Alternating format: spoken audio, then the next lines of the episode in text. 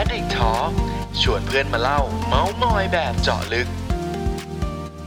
สวัสดีครับ ขอต้อนรับทุกคนนะฮะเข้าสู่ Addict Talk นะครับรายการไลฟ์ของ Addict นะฮะที่เราเนี่ยจะชวนเพื่อนๆ พี่ๆนะครับในวงการนะฮะความคิดสร้างสรรค์นะฮะพูดเป็นอยู่เบื้องหลังไอเดียเจ๋งๆ ต่างๆเนี่ยมาพูดคุยกันนะครับแบบชิลๆสบายๆนะฮะเพื่อให้เหมือนเป็นการเมาส์มอยนะครับแต่ว่าก็เจาะลึก ประเด็นที่น่าสนใจหลากหลายเหมือนกันนะครับยังไงก็วันนี้เนี่ยอยู่กับผมเหมือนเดิมนะครับกับเพิร์ดนะฮะ founder ของ Addict นะครับซึ่งอ่าบอกเพื่อนๆเอาไว้ก่อนนะครับว่าด้วยความที่เราเป็นไลฟ์เนี่ยถ้าสมมติว่าใครมีคำถามหรือว่ามีข้อสงสัยหรืออะไรต่างๆเนี่ยเราสามารถพูดคุยนะครับหรือว่าจะแซวแขกรับเชิญแซวผมเองหรืออะไรยังไงเนี่ย เรียนเชิญในคอมเมนต์เนี่ยได้เลยนะฮะเดี๋ยวระหว่างที่เราพูดคุยกับแขกรับเชิญของเราเนี่ยเราก็จะมีแวะพักนะครับมีการตอบคำถามมีการพูดคุยกับเพื่อนๆด้วยนะครับเดี๋ยวก่อนอื่นที่ระหว่างเรากำลังรอเพื่อนๆเข้ามานะฮะผมมีสิ่งหนึ่งครับที่ จริง ๆ ก็เหมือนเป็นการอยากจะลองอะไรใหม่ๆนะฮะแล้วก็เป็นสิ่งที่อยากจะแนะนำนะครับส่วนหนึ่งคือ creator หลายๆคนนะฮะที่ตอนนี้อาจจะทำคอนเทนต์ในลักษณะของวิดีโอคอนเทนต์นะครับหรือว่าเป็นคอนเทนต์ที่เป็นแบบว่าไลฟ์หรืออะไรต่างๆนะฮะอยากให้ลองรู้จักอันนี้เหมือนกันนะครับ เดี๋ยวผมเราจะลองเปิดให้ดูนะครับ คือตอนนี้ฮะ Ad Addict เราเนี่ยก็นอกจากตัว Facebook Page นะครับเราก็มีเว็บไซต์เนาะอย่างที่ผมบอกไปเกือบทุกวันนะฮะก็สามารถไปติดตามข่าวสารเกี่ยวกับโฆษณาธุรกิจการตลาดกันได้นะฮะโดยที่มีคอนเทนต์หนึ่งครับที่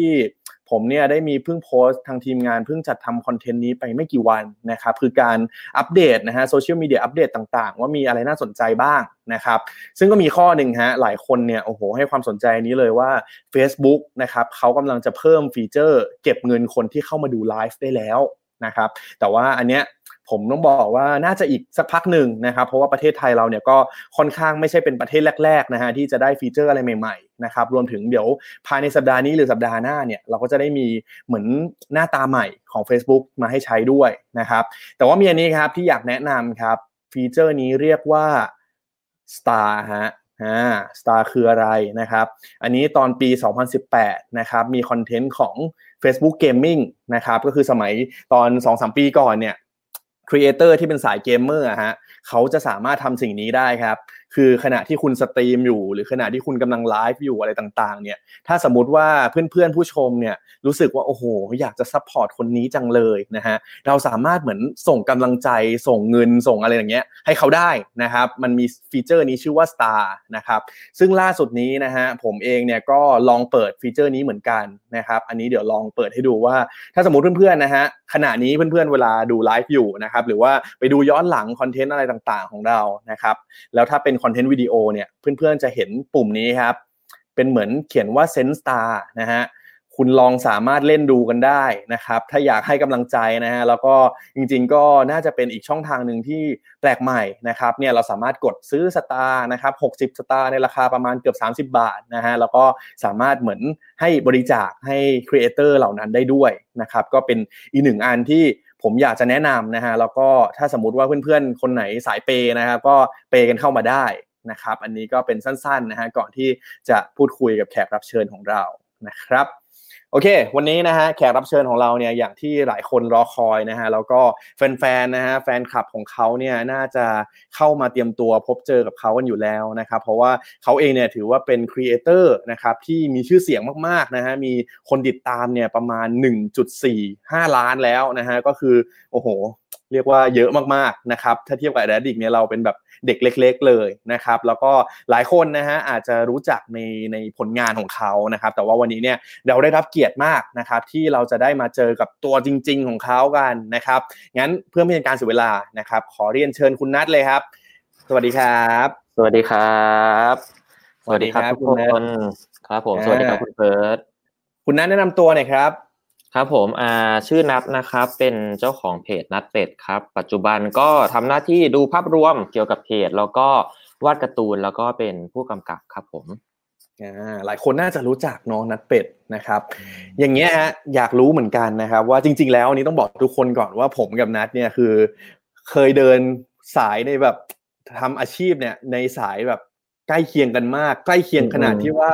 เคยอยู่ออฟฟิศที่เป็นออฟฟิศเดียวกันนะครับ แต่ว่ามีใช่ทามมิ่งในการแบบว่าอืมเฮ้ยนัดออกไปแล้ว ผมเพิ่งเข้าไปอะไรอย่างนี้นะฮะก็เป็นสายไปเฉียวกันมาเหมือนกัน ใช่ ดังนั้นอยากรู้อย่างแรกเลยว่าพอตอนเนี้ยนัดทำนัดเป็ดเป็นธุรกิจอะไรจริงจังแล้วเนี่ยตอนนี้พอเจอวิกฤตโควิด เข้าไปนี่เป็นยังไงบ้างฮะ อืม ถ้าเกิดพูดถึงเรื่องผลกระทบเนี่ยก็กระทบอยู่ประมาณสองสามอย่าง อย่างแรกเลยเนี่ยคือกระทบในแง่การ production งาน ก็อย่างว่าข่าวเมื่อวันสองวันก่อนเนาะเขาเพิ่งจำกัดจำนวนคนที่จะสามารถทำ production ได้ให้ไม่เกินห้าคนถ้าเกิดแบบใครใครรู้ข่าวมันอะคือ ก็อย่างว่าแหละเขากลัวว่าพวกเราเนี่ยจะเผยแพร่เชื้อโควิดกันเขาเลยว่าโอเค เวลาจะ production ทีเนี่ยมันต้อง compact มาก ๆ ประมาณไม่เกินห้าคนอะไรเงี้ย ซึ่งจริง ๆ แล้วเนี่ย การถ่ายวิดีโออะบางทีมันก็ต้องใช้มากกว่าห้าคน ถ้าเกิดแบบใช้ประมาณห้าคนเนี่ยบางทีมันก็จะลำบาก ซึ่งบางทีเราก็เลือก option ที่ว่าโอเค เราไม่ต้องมาเจอกันดีกว่า เราต้องถ่ายคอนเทนต์ในแบบที่แยกกันคราวนี้เหมือนโจทย์การ production มันก็จะค่อนข้างยากขึ้นแล้วโอเค เหมือนแบบปกติเรามาถ่ายกันใช่ไหมเราก็มามาถ่ายกล้องใหญ่ๆกันกล้องนึงอะมันก็มันก็สื่อสารง่ายอะคนนี้ถ่ายตรงนี้คนนั้นถ่ายตรงนี้อะไรเงี้ยทุกคนอยู่ด้วยกันสื่อสารกันสบาย แต่พอหลังๆมาเนี่ยเหมือนเพจนัดเป็ดก็ต้องพัฒนาวิธีการถ่ายใหม่ คือเราต้องถ่ายใน เนื้อหาที่มันใกล้เคียงกับช่วงคนช่วงเนี้ยคือแบบเราต้องถ่ายในสตอรี่ที่คนคุยแชทกัน เราต้องถ่าย story ในการถ่ายที่ว่าถ่ายเหมือนคนคุยกันคนละสถานที่ ซึ่งการถ่ายทำเนี่ยมันก็ต้องคนละสถานที่กันจริง ๆ โดยปกติแล้วเนี่ย เวลาเราถ่ายทำเราก็จะมีตากล้องประจำเราเนาะเวลาเราแสดงกันตากล้องเราก็จะถ่าย แต่พอมาช่วงเนี้ยช่วงที่เคอร์ฟิวบ้างละเพราะว่าเหมือนเขาห้ามเดินทางข้ามจังหวัดกันใช่ไหม คนที่เป็นนักแสดงเองเนี่ยก็ต้องไหว้วานคนในครอบครัวบ้าง หรือว่าต้องตั้งกล้องมือถือเองบ้างถ่ายอะไรเงี้ยคราวนี้มันก็จะเป็นอะไรที่มันก็เป็นมันมันเรียกว่าอะไรเดียมันเป็นความสนุกในความชิบหายบางจุดก็ก็ก็เป็นได้ บางทีเราจะเราจะเจอบริบทที่ว่าแบบ เอ้ย แม่งกูแสดงมาทั้งตลอดชีวิต มารอบนี้กูต้องเป็นนักแสดงพ่วงกับตากล้องอะไรเงี้ย หรือว่าบางทีแบบ หรือแม้บางทีแบบเราเล่น เราเล่นสมบทบาทมากๆ พอเราเดินมาดูจอมือถือเราปุ๊บอ้าวลืมกด record อะไรเงี้ย มันก็จะมี moment ที่แบบเออใช่คือแบบมันจะเป็นอารมณ์ที่แบบเล่นใหญ่มากๆแบบโอ้โห take เนี้ยกูรู้สึกว่ามันต้องเป็นแบบ the best แล้ว take เนี้ย พอเดินมาดูกล้องปุ๊บไอ้ชิบหายลืมกด record เลยฮะมันก็จะมีความเขาเรียกว่าอะไรอะมันก็จะมีความตลกของมันอยู่ ซึ่ง ซึ่งถามว่ามันส่งกะมันมันส่งผลกระทบต่อคุณภาพงานไหมอะไรเงี้ยแน่นอนรู้สึกว่ากระทบแน่นอนคุณภาพต่างกัน เพราะว่าคุณภาพแต่ก่อนเนี่ยเราก็ต้องใช้ตากล้องถ่าย แล้วตากล้องเขาก็จะรู้มุมรู้เทสอะไร มันก็จะไม่เหมือนระบบที่เราต้องมัลติฟังก์ชันเองทุกอย่างตั้งกล้องเล่นเองถ่ายเองอะไรเงี้ยแต่ในข้อดีในหลาย ๆ ข้อเสียเนี่ยคือมันก็เป็นการฝึกให้เราลองอะไรใหม่ ๆ เราได้ลองทักษะใหม่ ๆ คนที่ เป็นตากล้องอย่างเดียวในวิกฤต เกิดขึ้นคุณก็ต้องอาจจะเป็นนักแสดง หรือว่าตรงข้ามกัน คุณเป็นนักแสดงในบางวิกฤต คุณก็ต้องมาเป็นตากล้องบ้างอะไรเงี้ยก็มันก็กระทบในแง่นี้ ส่วนในแง่ที่สองก็อันนี้ก็เป็นแง่ที่ค่อนข้างใหญ่งอมันก็คือแง่ธุรกิจ ก็อย่างว่าคือแบบโควิดมาก็กระทบธุรกิจกัน เสียงเสียงเริ่มเศร้าลงเลยนะฮะใช่นี่คือร้องไห้ไปแล้วดอกหนึ่งอ่า ก็ในแง่ธุรกิจเนี่ยก็ถ้าเกิดถามถึงเพจนัดเป็ดจริงๆอะถามว่ากระทบไหมก็กระทบแต่ว่ากระทบไม่มาก เนื่องด้วยสาเหตุคืออย่างว่าเราอยู่ในแพลตฟอร์มออนไลน์ เราก็จะกระทบน้อยกว่าธุรกิจ on-ground หรือว่าออฟไลน์หลาย ๆ อันอะไรเงี้ยแต่ว่ายิ่งยิ่งพวกอีเวนต์นี่แบบหนักเลยเนาะ ใช่ใช่ถ้าเกิดแบบเรากับเพิร์ททำงานสายเอ็นซีมาก่อนเราจะรู้เลยว่า เวลา budget ลงมาลงมาเกี่ยวกับออฟไลน์กับอีเวนต์ไม่น้อยเลย ถึงแม้ว่ามันจะน้อยลงในทุกๆปีนะแต่ว่ามันก็ถือว่าเป็น budget ที่เยอะอยู่อะแล้วเสร็จปุ๊บอะไอ้ budget เนี้ยมันก็ถูกถอดไปเอ็นซีบางเอ็นซีก็ต้องรับมือกับ cost ที่แบบลูกค้า cancel ไปอะไรเงี้ย ซึ่งนัดเป็ดก็กระทบบ้าง ตรงที่ว่าเราจะกระทบตรงงานที่ลูกค้าเนี่ย มาจ้างเราให้ PR เกี่ยวกับพวกอีเวนต์แต่ว่าถ้าเกิดเป็น tie-in product ปกติเนี่ย เราก็ยังอยู่ในแพลตฟอร์มออนไลน์ที่ไม่โดนผลกระทบเท่าไหร่อะไรเงี้ยแล้วก็โชคดีด้วยว่าทีมงานเราค่อนข้างแบบปริมาณน้อย มันเป็นมันมี fix cost ที่น้อย แล้วก็ตัวบริษัทเองเนี่ยค่อนข้าง lean มันก็เลย fix cost มันก็เลยพอ maintain ได้กับกำไรที่เข้ามาแต่น้อยลงอะไรเงี้ย อืมอืมอย่างอย่างตอนนี้ของนัดคือมีทีมกี่คนนะฮะ อืม ตอนนี้ใช่ไหมตอนนี้ทั้งทีมเรามีประมาณห้าคนก็คือก็จะมีเราเนี่ยแหละที่ดูภาพรวมแล้วก็วาดการ์ตูน เขียนบทกำกับ แล้วก็ดูพวก strategic หรือว่าดูเรื่อง business หลังบ้านบลาบลาบลานี่คุณแล้วก็ก็จะทำมีมีหมดแล้วนะฮะคุณก็เป็นทำเกือบทุกอย่างอะนะทำได้เยอะแต่ว่าก็ทำไม่ค่อยเก่งสักอย่างอะก็ทำเรื่อยๆทำไปเปื่อยๆไป ดูภาพรวมแล้วก็จะมีอีกคนหนึ่งที่เป็นตากล้องแล้วก็เป็น editor ด้วย ส่วนอืมคนที่สามเนี่ยก็จะเป็นคนที่เป็นครีเอทีฟที่คอยคิดงานร่วมกับเรา คนที่สี่เนี่ยก็ขาดไม่ได้เป็นคนที่ประสานงานกับลูกค้า หรือว่าประสานงานทีมโดยรวมอะไรเงี้ยคนที่ห้าก็จะเป็นเกี่ยวกับไฟแนนซ์ก็จะดูเรื่องระบบบัญชีอะไรเงี้ยจริง ๆ เราก็จะมีอีกคนสองคน แต่ว่าก็จะเป็นเอาซอร์สเราก็จะจ้างเป็นแบบจ็อบจ็อบไป เพราะว่าแบบบางทีแบบตัวเนื้องานหรือแมนเอาก็จะเทียบกับห้าคนที่กล่าวมา อาจจะยังน้อยกว่าอะไรเงี้ยอืมอืมแต่โดยหลักโดยรวมแล้วเนี่ยก็จะประมาณห้าคนแล้วก็เราก็จะมีข้อบังคับว่าทุกๆคนส่วนใหญ่เนี่ยก็ต้องมาถ่ายทีวีสามารถเป็นนักแสดงได้ด้วยอะไรเงี้ย อืมคือวนถ้าใครอยากรู้นะฮะว่าหน้าตาทีมงานของนัดเป็ดเนี่ยมีใครบ้างเนี่ยก็ลองไปดูคอนเทนต์ที่นัดเป็ดได้นะครับใช่ครับคือผมใช่เห็นเนี่ยโอ้โหเกือบครบทุกคนแล้วแหละห้าคนที่นัดใช่ออกมานะฮะคือเราจะเจอคือเราจะเจอคนที่เป็นนักแสดงเพียวๆยากมาก คือเราจะเป็นคือเราจะเจอคนที่เอาคนนี้ก็ทำงานอยู่บริษัทเรานี่หว่าคนนี้ก็ทำงานอยู่บริษัทเราอะไรอย่างเงี้ย ก็คือมันก็จะวนๆใช้แบบนั้นอืมก็พูดถึงผลกระทบเราก็พูดถึงกระทบอะไรไปบ้างละกระทบเรื่อง เรื่องธุรกิจเนาะ Production นะแล้วก็อืมกระทบเรื่อง production ก็อีกกระทบหนึ่งก็รู้สึกว่ากระทบที่สุดก็น่าจะเป็นกระทบจิตใจด้วยอืมก็อย่างว่าคือช่วงนี้ก็อย่างว่าโควิดมาปุ๊บเราก็เสพคอนเทนต์หลาย ๆ คอนเทนต์เนาะเราก็เจอคอนเทนต์คนรอบข้างบ้าง มันก็จะมีเรื่องเครียดๆหลายเรื่องอะไรเงี้ยบวกกับพฤติกรรมไลฟ์สไตล์เราที่เปลี่ยนไปหลังจากโควิด คืออย่างว่าทำงานสายครีเอทีฟแล้วเราต้องอยู่บ้านทุกๆวันโดยที่เราไม่ได้มีโอกาสออกไปไหนมากนัก หรือว่าการจะออกไปก็มีข้อจำกัดเยอะอะไรเงี้ยอ่าการคิดไอเดียใหม่ ๆ หรือว่าการสร้างแรงบันดาลใจมันก็น้อยลงอืมอืมหรือพูดง่าย ๆ ว่าจิตใจมันห่อเหี่ยวปุ๊บอะไรเงี้ย ก็การคิดไอเดียมันก็จะไม่กระชุ่มกระชวย มันก็จะไม่สดใหม่เท่าไหร่อะไรเงี้ย อืมอืมเพราะว่าก็จริงๆเลยรู้สึกเหมือนแบบ เราเราทำงานกันสายนี้เนี่ยแบบการออกไปหาแรงบันดาลใจอะไรใหม่ๆนี่มันแบบโคตรสำคัญเลยเนาะใช่ใช่ก็คือแบบมันเป็นกระทบที่สุดสมมุตินะ เราย้อนกลับไป ตรงตรงจุดที่เรากระทบเรื่อง production ใช่ไหมถึงแม้ว่าอืมเรากระทบเรื่อง production แค่ไหน แต่ถ้าเกิดเรามีอารมณ์ที่มันดี หรือว่าเรามีความครีเอทีฟที่มันสูงอยู่อะ เราสามารถแก้ปัญหามันได้ในแง่ production ในแง่ธุรกิจก็เช่นกันสมมติว่าธุรกิจเรากระทบ ถ้าเกิดว่าเรามีการวางแผนหรือว่ามีครีเอทีฟที่ดี เราก็ยังกู้มันกลับมาได้ แต่เมื่อไหร่ที่มันกระทบตั้งแต่จิตใจเราโดยตรงอะมันก็จะเป็นเหมือนแบบจุดที่เรามันกระทบตั้งแต่จุดเริ่มต้นที่เราจะแก้ไขปัญหาอะไรได้อะไรอย่างเงี้ยอ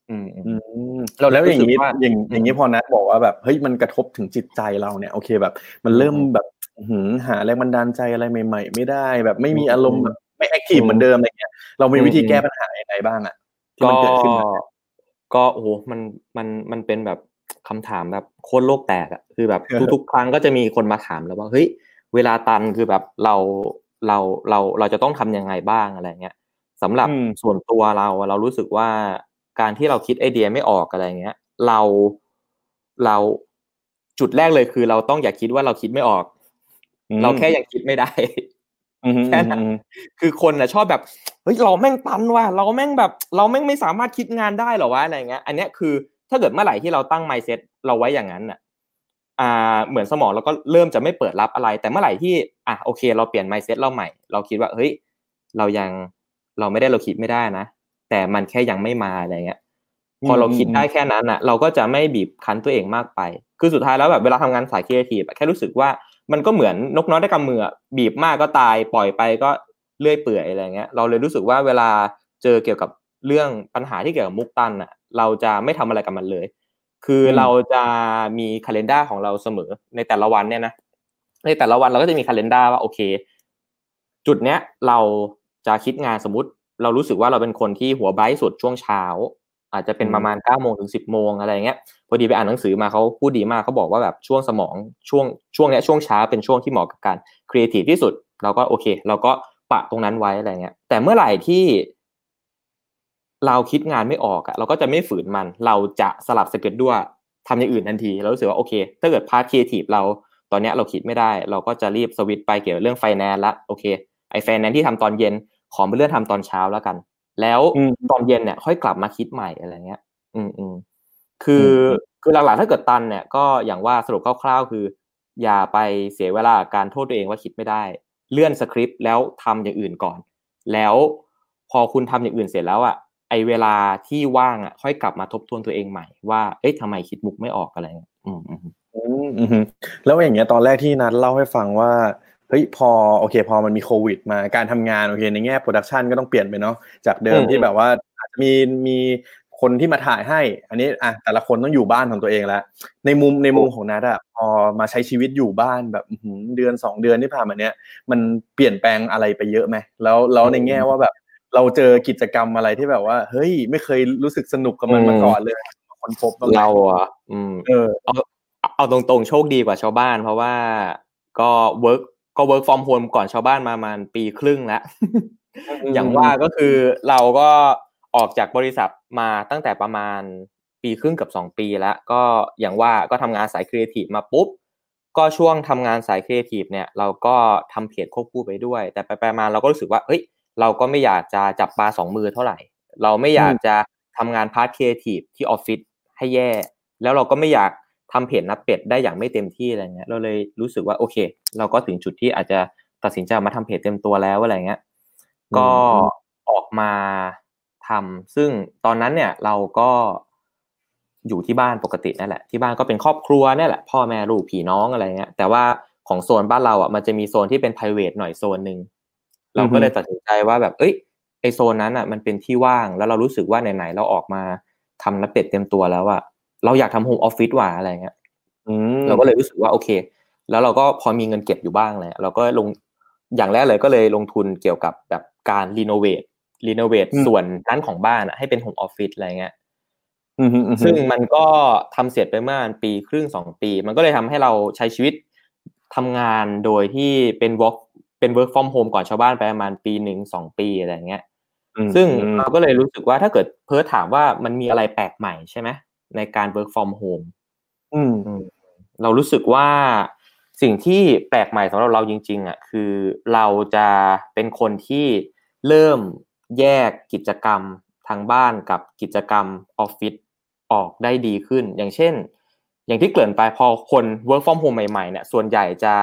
เจอปัญหาเรื่องแยกแยะเวลาลำบาก อืม ผมอันนี้อันนี้เห็นแบบ เกือบทุกคนเลยเนาะในช่วงเดือนที่แล้วอะไรเงี้ยช่วงแรกๆจะเห็นทุกคนบอกโอ้ยทำไมมันเหมือนทำงานตลอดเวลา 24 ชั่วโมงไม่มีเวลาของตัวเองอะไรยังไงเลยใช่ใช่อยากเดินไปแบบดีดกระโหลก คือบางทีแบบ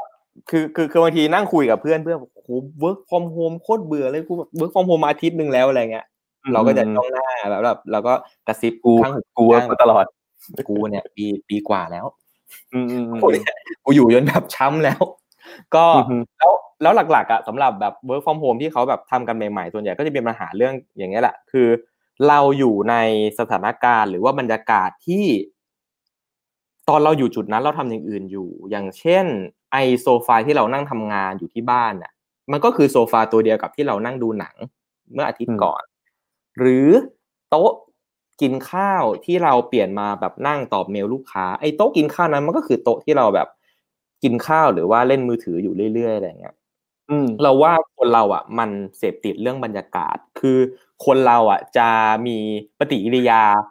กับบรรยากาศบางบรรยากาศหนึ่งคือแบบเราเวลาเราอยู่บรรยากาศหนึ่งอะบรรยากาศนั้นอะ มันจะชวนให้เราฉุดคิดว่าเราต้องทำหน้าที่อะไรอะไรเงี้ยอืมพนักงานออฟฟิศทั่วไปเนี่ย คือสมองมันก็จะสั่งการแล้วพอไปถึงออฟฟิศปุ๊บสมองมันก็ปรับโหมดพร้อมทำงาน แต่ว่าพอมันเป็น work from home ปุ๊บเนี่ย เราอยู่ในสถานการณ์ที่สมองมันปรับไม่ทันคือ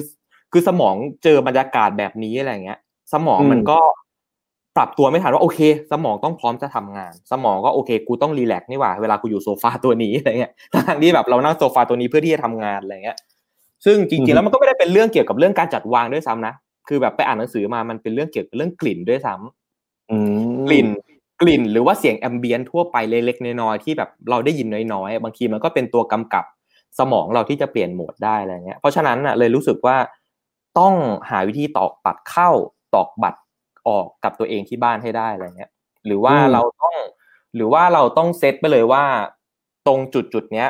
มันต้องเป็นจุดที่เราทำกิจกรรมแค่กิจกรรมเดียวอะไรเงี้ย อันนี้คือจากประสบการณ์ที่ทำมานานๆนะคือ คืออย่านั่งทำงานโซฟา ตัวเดียวกับโซฟาที่เราดู Netflix หรือว่าโซฟาที่เรานอนเล่นมือถือเด็กขาดอะไรเงี้ยอืมเอออันนี้จริงๆเห็นด้วยเนาะแล้วก็คืออย่างของเราก็คล้ายๆน่าจะคล้ายๆของนั้น ตั้งแต่ตั้งแต่ออกจากงานประจำมาก็เหมือนกัน อยู่บ้านไปร้านกาแฟไปอะไรต่างๆ บ้างคือ พอมาเลยช่วง work from home เนี่ยเอาจริงมันมันเลยแบบ ในในส่วนตัวเราเองอะคงไม่ได้ต่างอะไรมาก แต่ว่าในแง่ของการ manage team หรืออะไรต่างๆ เนี่ยที่มันอาจจะต้องมีการวางระบบมีต่างๆมากขึ้น แล้วก็เราก็พยายามทำเหมือนที่นัดบอกเหมือนกันเนาะก็คือแบบเฮ้ยณตอนนี้ห้องนี้ฉันจะทำงานแต่ว่าถ้าสมมุติฉันจะพักผ่อนควรจะไปอยู่อีกห้องหนึ่งหรืออะไรก็ว่าไปอืมอืมจริง อันนี้ก็เพราะว่าคำแนะนำที่ที่หลายคนนะฮะลองลองไปปรับใช้กันดูได้นะครับน่าจะเป็นสิ่งที่อะไรแบบว่า ง่ายๆนะฮะแล้วก็จะทำให้ชีวิตของคุณช่วงทำงานอยู่บ้านเนี่ยมันมันดีมากยิ่งขึ้นอืมอืมอันนี้เป็นจุดแรกที่รู้สึกว่าโอเค มันเป็นจุดที่แบบเราพบเจอกันแล้วเราสามารถพูดกันแบบเหมือนเป็น first idea ของการที่เราเจอปัญหาที่ work from home แต่ว่าไอ้ที่ทำมานานๆอะอีกปัญหาหนึ่งคือ เราทำงานออฟฟิศมาสี่ปี เราไม่เคยเป็นออฟฟิศซินโดรมเลยอืมแต่พอเรามาอยู่บ้าน เราเราดันเป็นออฟฟิศซินโดรม โคตรทำไมแย่อะเกิดอะไรขึ้นนะคือคือคือมันเหมือนตลกร้ายคือแบบ ชื่อโรคแม่งคือออฟฟิศซินโดรมใช่ไหมจริงแต่แบบกูอยู่ออฟฟิศมาสี่ปีอะไม่เคยเป็นออฟฟิศซินโดรมแต่พอมาอยู่บ้านอะ ดันเป็นออฟฟิศซินโดรมเว้ยคือเศร้ามากคือสุดท้ายแล้วมันก็มันก็ไปตกท้ายเกี่ยวกับเรื่องไลฟ์สไตล์อยู่ดี คือตอนเราอยู่ออฟฟิศเนี่ยอ่าการจัดวางหรือว่าเฟอร์นิเจอร์หรือว่า built-in หรือว่าอะไรต่างๆ เนี่ยมันเอื้อต่อการให้เรานั่งทำงานอย่างถูกสุขลักษณะเนาะอืมอืมอืม แต่พอเรามา work from home ปุ๊บเนี่ย เราจะเริ่มเอาแต่ใจตัวเองมากขึ้น เราจะรู้สึกว่า เราจะเริ่มแบบมีความเป็นอาร์ติสของตัวเองอะ่ะเฮ้ยทำไมเราต้องนั่งทำงานตัวตรงวะเราแบบนั่งทำงานแบบนอนเราเรานอนทำงานได้ไหมอะไรเงี้ยอืมอืสัมกพักหรือว่าแบบจริง ๆ แล้วเราเรานอนทำงานมาเบื่อแล้ว เราแบบนั่งตะแคงท่าเท่ๆทำงานได้ไหมอะไรเงี้ย จริงมันจะมีคือมันจะมีท่าแปลกๆแหละใช่ใช่คือนี่คือสุดท้ายแล้วเวลาเรานั่งทำงานอะ พอเรารู้ตัวอีกทีหนึ่งตอน work from home อะเราจะอยู่ท่าไหนแล้วไม่รู้ที่มันไม่ถูกต้องเลยอะซึ่งอืมอืมอืมซึ่งซึ่งซึ่งอย่างว่ามันก็จะเป็นต้นต่อของออฟฟิศซินโดมคือ คือเราอะนั่งทำงานจนไปเอ็กซเรย์กับหมออะแล้วไอตัวกระดูกไขสันหลังอะงอเลยเว้ยขนาดนั้นเลยเหรอ มันมันมันมันมันมันงอไม่เยอะแบบขนาดตัวเอสขนาดนั้นนะแต่มันมีจุดหนึ่งที่แบบมันไม่สมดุลแล้วอะคือแบบอืมคือตอนแรกมีคนทักว่าเราไหลไม่เท่ากันใช่ไหมสมมติไอ้มองอืมมองอืมตรงนี้อาจจะยังไม่เห็นชัดสักพักก็เรารู้สึกว่า เอ๊ะทำไมไหลเราไม่เท่ากัน คือเรารู้สึกว่าเรามีปัญหาที่ไหลหรือเปล่าอะไรเงี้ยแต่พอเอ็กซเรย์กับหมออะมันเป็นมากกว่านั้นคือ มันเป็นตั้งแต่ตรงกระดูกสันหลัง แล้วกระดูกสันหลังเนี่ยมันเหมือนเป็นแกนของไหล่อะคิดภาพตาช่างเป็นเป็นแกนตาช่าง แล้วไหล่สองข้างเป็นตาช่างอะอืม ถ้าเกิดกระดูกสันหลังสมดุลใช่ไหมตาช่างก็จะตรง แต่เมื่อไหร่ที่ไอตัวแกนตาช่างอะงอนิดนึงอะไอไหล่มันก็จะเอียงตามเงี้ยอืมอืมเราเป็นแบบนั้นเพราะว่าเป็นเป็นออฟฟิศซินโดรมคือเราอะไปลงน้ำหนักกับแขนหนึ่งนั่งเอียงเงี้ยมากเกินไปทำงานอย่างเงี้ยเรื่อยๆอะไรเงี้ยจนสุดท้ายก็นั่นแหละ ก็เป็นออฟฟิศซินโดรมแต่ตอนนี้ก็กายภาพบำบัด แล้วก็โยคะก็ช่วย อืม แล้วก็ถ้าเกิดอะไรที่แปลกใหม่คือนอกจากโรคออฟฟิศซินโดรมแล้วเนี่ยก็ อาจจะเป็นเกี่ยวกับเรื่องเหน็บชา เพราะว่าคนเราบางทีทำงานอยู่เพลินๆอะไรเงี้ยถ้าเกิดถ้าเกิดไม่ลุกออกไปเลยอะบางทีมันก็จะส่งผลร้ายได้เหมือนกัน มันไม่เหมือนตอนเราอยู่ออฟฟิศนะตอนเราอยู่ออฟฟิศอะคือเรานั่งทำงานไปเรามีเพื่อน เรามีกิจกรรมให้ค่อนเดินเดินออกไปค่อนข้างเยอะ อย่างเช่นแบบนั่งนั่งอยู่เพื่อนบอกเฮ้ยไปนั่งเล่นตรงระเบียงหน่อยหรือว่าบางทีเฮ้ยไปกินข้าวอะไรเงี้ยเราจะได้รุกมากกว่าตอนเราทำงานอยู่ที่บ้าน ตอนเราทำงานอยู่ที่บ้านเนี่ย เราจะค่อนข้างติดนิสัยนั่งแช่กันทุกคนแหละเอาจริงคือรู้ตัวใหม่ทีก็เอากี่โมงแล้วไม่รู้อะไรเงี้ยซึ่งมันเป็นสุขลักษณะที่ไม่ดี ถ้าเกิดจะแนะนำจริงๆอะก็ให้กินน้ำเยอะๆคือพูดไปอาจจะงงว่ากินน้ำอเยย่างน้อยอะจะได้จะได้เดินไปห้องน้ำๆถูกใช่คือแบบเออคนอาจจะงงว่าแบบเอ้ยการกินน้ำเยอะๆมันเกี่ยวกับการแบบลุกออกไปยังไงใช่มันเกี่ยวกับเรื่องการแบบปวดปัสสาวะนั่นแหละ แล้วก็ตามหลักวิทยาศาสตร์แล้วอะการที่ ดื่มน้ำเยอะๆ มันก็ช่วยเกี่ยวเรื่องการอ่ารีคอเวอร์ร่างกายด้วยระดับหนึ่งอืมอืมอืมนั่นแหละ มันก็สำหรับเราเรารู้สึกว่าอะไรที่แปลกใหม่ตอนช่วง work from home ถ้าเกิดพูดในข้อเสียนะ ก็จะเป็นเกี่ยวกับเรื่อง office syndrome แล้วก็เรื่องการปรับ mood and tone ในการทำงานไม่ทันอะไรเงี้ยอือืมม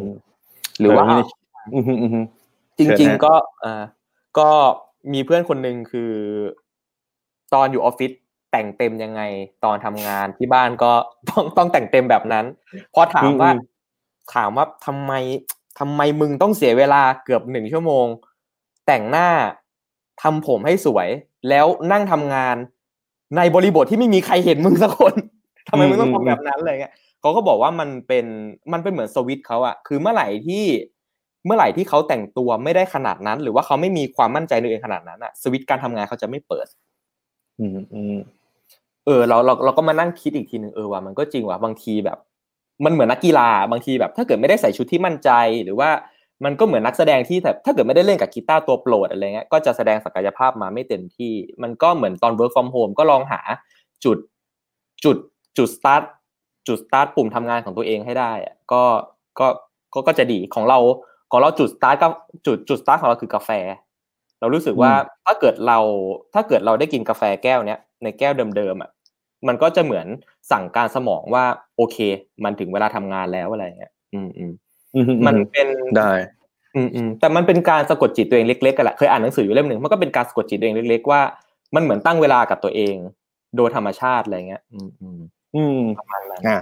อันนี้จริงๆโหแค่เรื่อง work from home นี่วันนี้เราได้ประโยชน์จากคุณเยอะเลยนะฮะอะสรุปอืมสรุปสั้น ๆ ว่าถ้าเป็นคำครับแนะนำนะครับ เชื่อว่าผู้ชมนะฮะผู้ฟังเนี่ยอืมน่าจะ มีเหตุการณ์ปัญหาที่มันเกิดขึ้นคล้าย ๆ กันแหละนะครับอืมก็คำแนะนำจากคุณนัทนะครับ ง่าย ๆ ก็อาจจะเป็นหาเหมือนหาจุดสตาร์ตตัวเองก่อน บางคนอืมอาจจะแบบฉันแต่งตัวฉันแต่งหน้านี่แหละเฮ้ยพอเสร็จเรียบร้อยปุ๊บนี่นี่คือฉันพร้อมทำงานแล้วนะครับอืมหรืออาจจะอืมหาอะไรง่าย ๆ ดื่มกาแฟหรืออะไรต่างๆนะฮะอืมแล้วก็สำคัญมากๆก็คือสถานที่เราไม่อืมควรปล่อยตัวเราเองเนี่ยอยู่กับที่ใดที่หนึ่งอืม แบบว่าอืมที่นั้นเป็นที่ทำงานอืมที่นั้นเป็นที่พักผ่อนเนี่ยที่เดียวกันเนี่ยไม่ค่อย work นะฮะอืมลองพยายามอืมแบ่งเหมือนว่าว่าตอนนี้เฮ้ยห้องนี้เหมาะกับการทำงาน ห้องนี้อืมอืมมุมนี้เหมาะกับการพักผ่อนนะครับมันก็อืมจะได้แยกชีวิตของตัวเองเนี่ยชัดเจนมากขึ้น แล้วก็อืมอีกเคล็ดลับหนึ่งก็คือดื่มน้ำเยอะๆนะฮะก็เป็นการอืม recover ร่างกาย แล้วก็ทำให้คุณเนี่ยบังคับตัวเองไปห้องน้ำบ่อย ๆ ด้วยนะครับอย่างน้อยก็อืมยืดเส้นยืดสายเนาะไม่ใช่นั่งยาวๆ ใช่นะครับใช่แต่ที่แต่สุดท้ายแล้วมันก็เหมือนเป็นคำแนะนำง่ายๆทั่วไปนั่นแหละแต่ว่าจริง ๆ แล้วอะที่อยากเน้นเลยคือมันต้องทำเป็นรูทีน ถ้าเกิดอืมไม่ทำเป็นรูทีนอะสมมติว่าถ้าเกิดเราจะสะกดสมมติว่าเราตั้งใจจะสะกดจิตตัวเองด้วยการว่าโอเค เราทำพฤติกรรมนี้ แล้วเราจะเปลี่ยนอะไรเงี้ยมันมีมันไม่มีทางเปลี่ยนในทีแรก แต่เมื่อไหร่ที่เราที่เราทำเป็นรูทีนเรื่อยๆอะมันก็เหมือนเราเซตเวลาตื่นของเราอะไรเงี้ยเราก็จะตื่นตรงเวลาขึ้นเรื่อยๆเหมือนกันเวลาเราเซตระบบตัวเองปุ๊บพอสมมติเราเรากินกาแฟปุ๊บสมองเราก็จะจำขึ้นเองเรื่อยๆว่าโอเค มันก็จะยิ่งกับพร้อมทำงานในทุกๆวันอะไรเงี้ย อืมอืมอืมอืมอืมประมาณนั้นโอเค ได้ฮะ โอเค กลับมาที่นัดเป็ดก่อน เมื่อกี้เราโอเคเมาส์เมาส์เรื่อง work from ใช่ home โอ้โหแต่ว่าได้ประโยชน์ไปครึ่งชั่วโมงแล้วทีเดียว จริงนะฮะ ผมว่าวันนี้ได้นี่เราน่าจะยาวไปถึงเที่ยงคืนนะฮะอ่าได้ โอ้แล้วใครจะอยู่ดูแล้วนะโอเค มากลับมาที่นัดเป็ด คือตอนนี้เอาจริงๆเวลาเวลาเราพูดถึงนัดเป็ดอะ ผมเชื่อว่าหลาย ๆ คนเนาะที่ติดตามน่าจะเห็นว่าเฮ้ยนัดเป็ดก็คือการ์ตูน character ที่เนี่ยอย่างอย่างตัวอย่างที่มุมอืมขวาล่างนะครับ เป็นตัวการ์ตูนอะไรประมาณเนี้ยอยากรู้ว่าถามในมุมของคนที่เป็นคนทำเลย ว่าตอนเนี้ยนัดเป็ดเรามีลักษณะคอนเทนต์แบบรูปแบบอะไรประมาณไหนบ้างอะฮะ อืมตอนนี้ใช่ไหม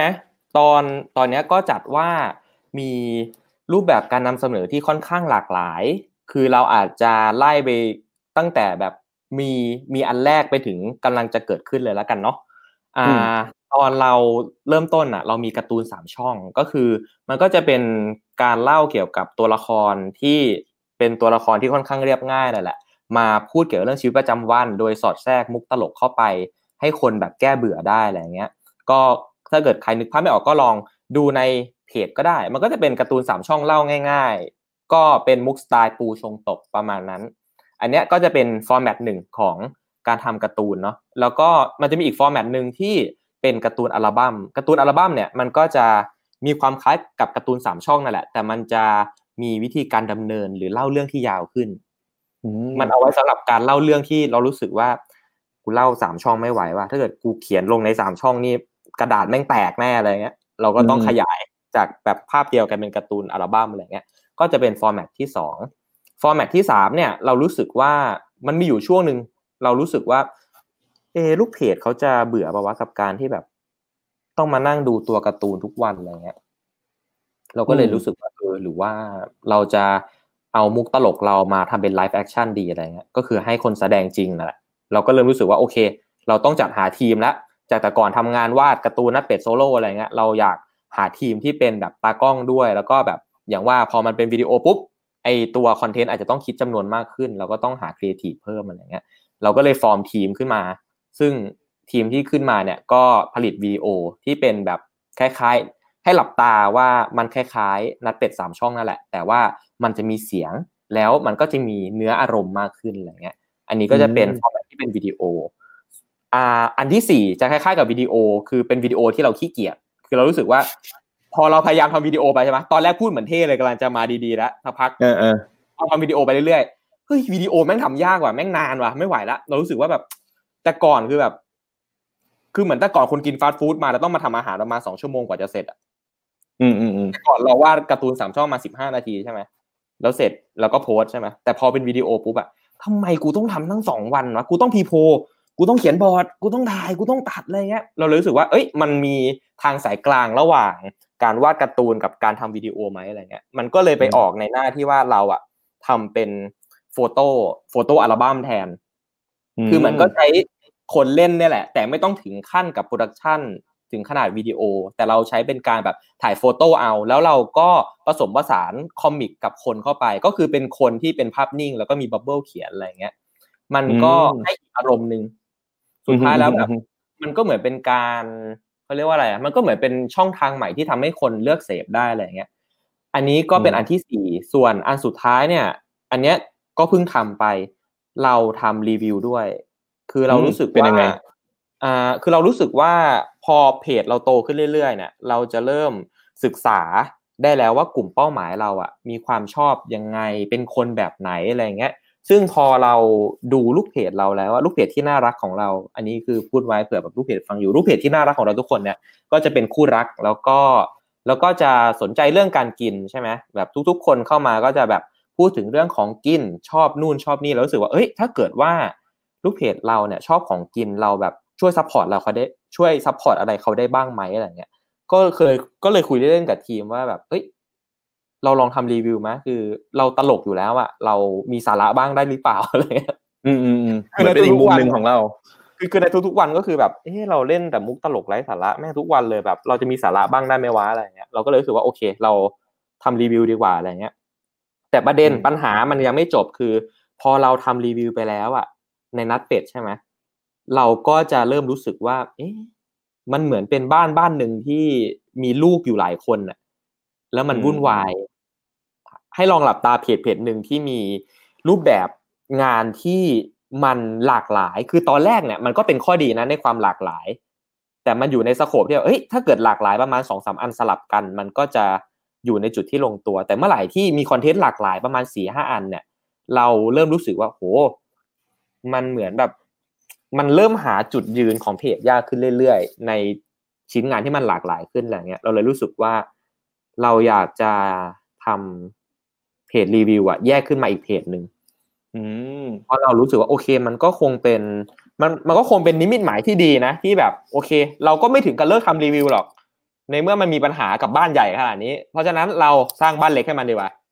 ก็ทำเป็นนัดรีวิวมาอะไรเงี้ยซึ่งก็ตอนนี้ก็ทำอยู่มาประมาณอ่าห้าประมาณหกเจ็ดวัน ก็ก็ระดมคอนเทนต์ลงมาเรื่อยๆอะไรอย่างเงี้ย ผมเห็นแต่คุณเป็นรีวิวเยอะมากตอนนี้ ใช่ใช่เพราะว่า เพราะว่ามันก็มาจากความชอบของเรากับทีมด้วยอะไรอย่างเงี้ย คือตอนคือตอนแรกอะเราก็คือตอนแรกเราก็แอบเครียด เรารู้สึกว่า เอะการที่แบบเราจะให้แบบลูกทีมเราแบบทำงานเพิ่มอะทำงานนัดนัดนัดรีวิวเพิ่มอะไรเงี้ย เราก็จะรู้สึกว่า เอ๊ะมันจะเหนื่อยทีมไปหรือเปล่าวะคือแบบทีมมันจะชอบปะวะคือแบบ แต่ก่อน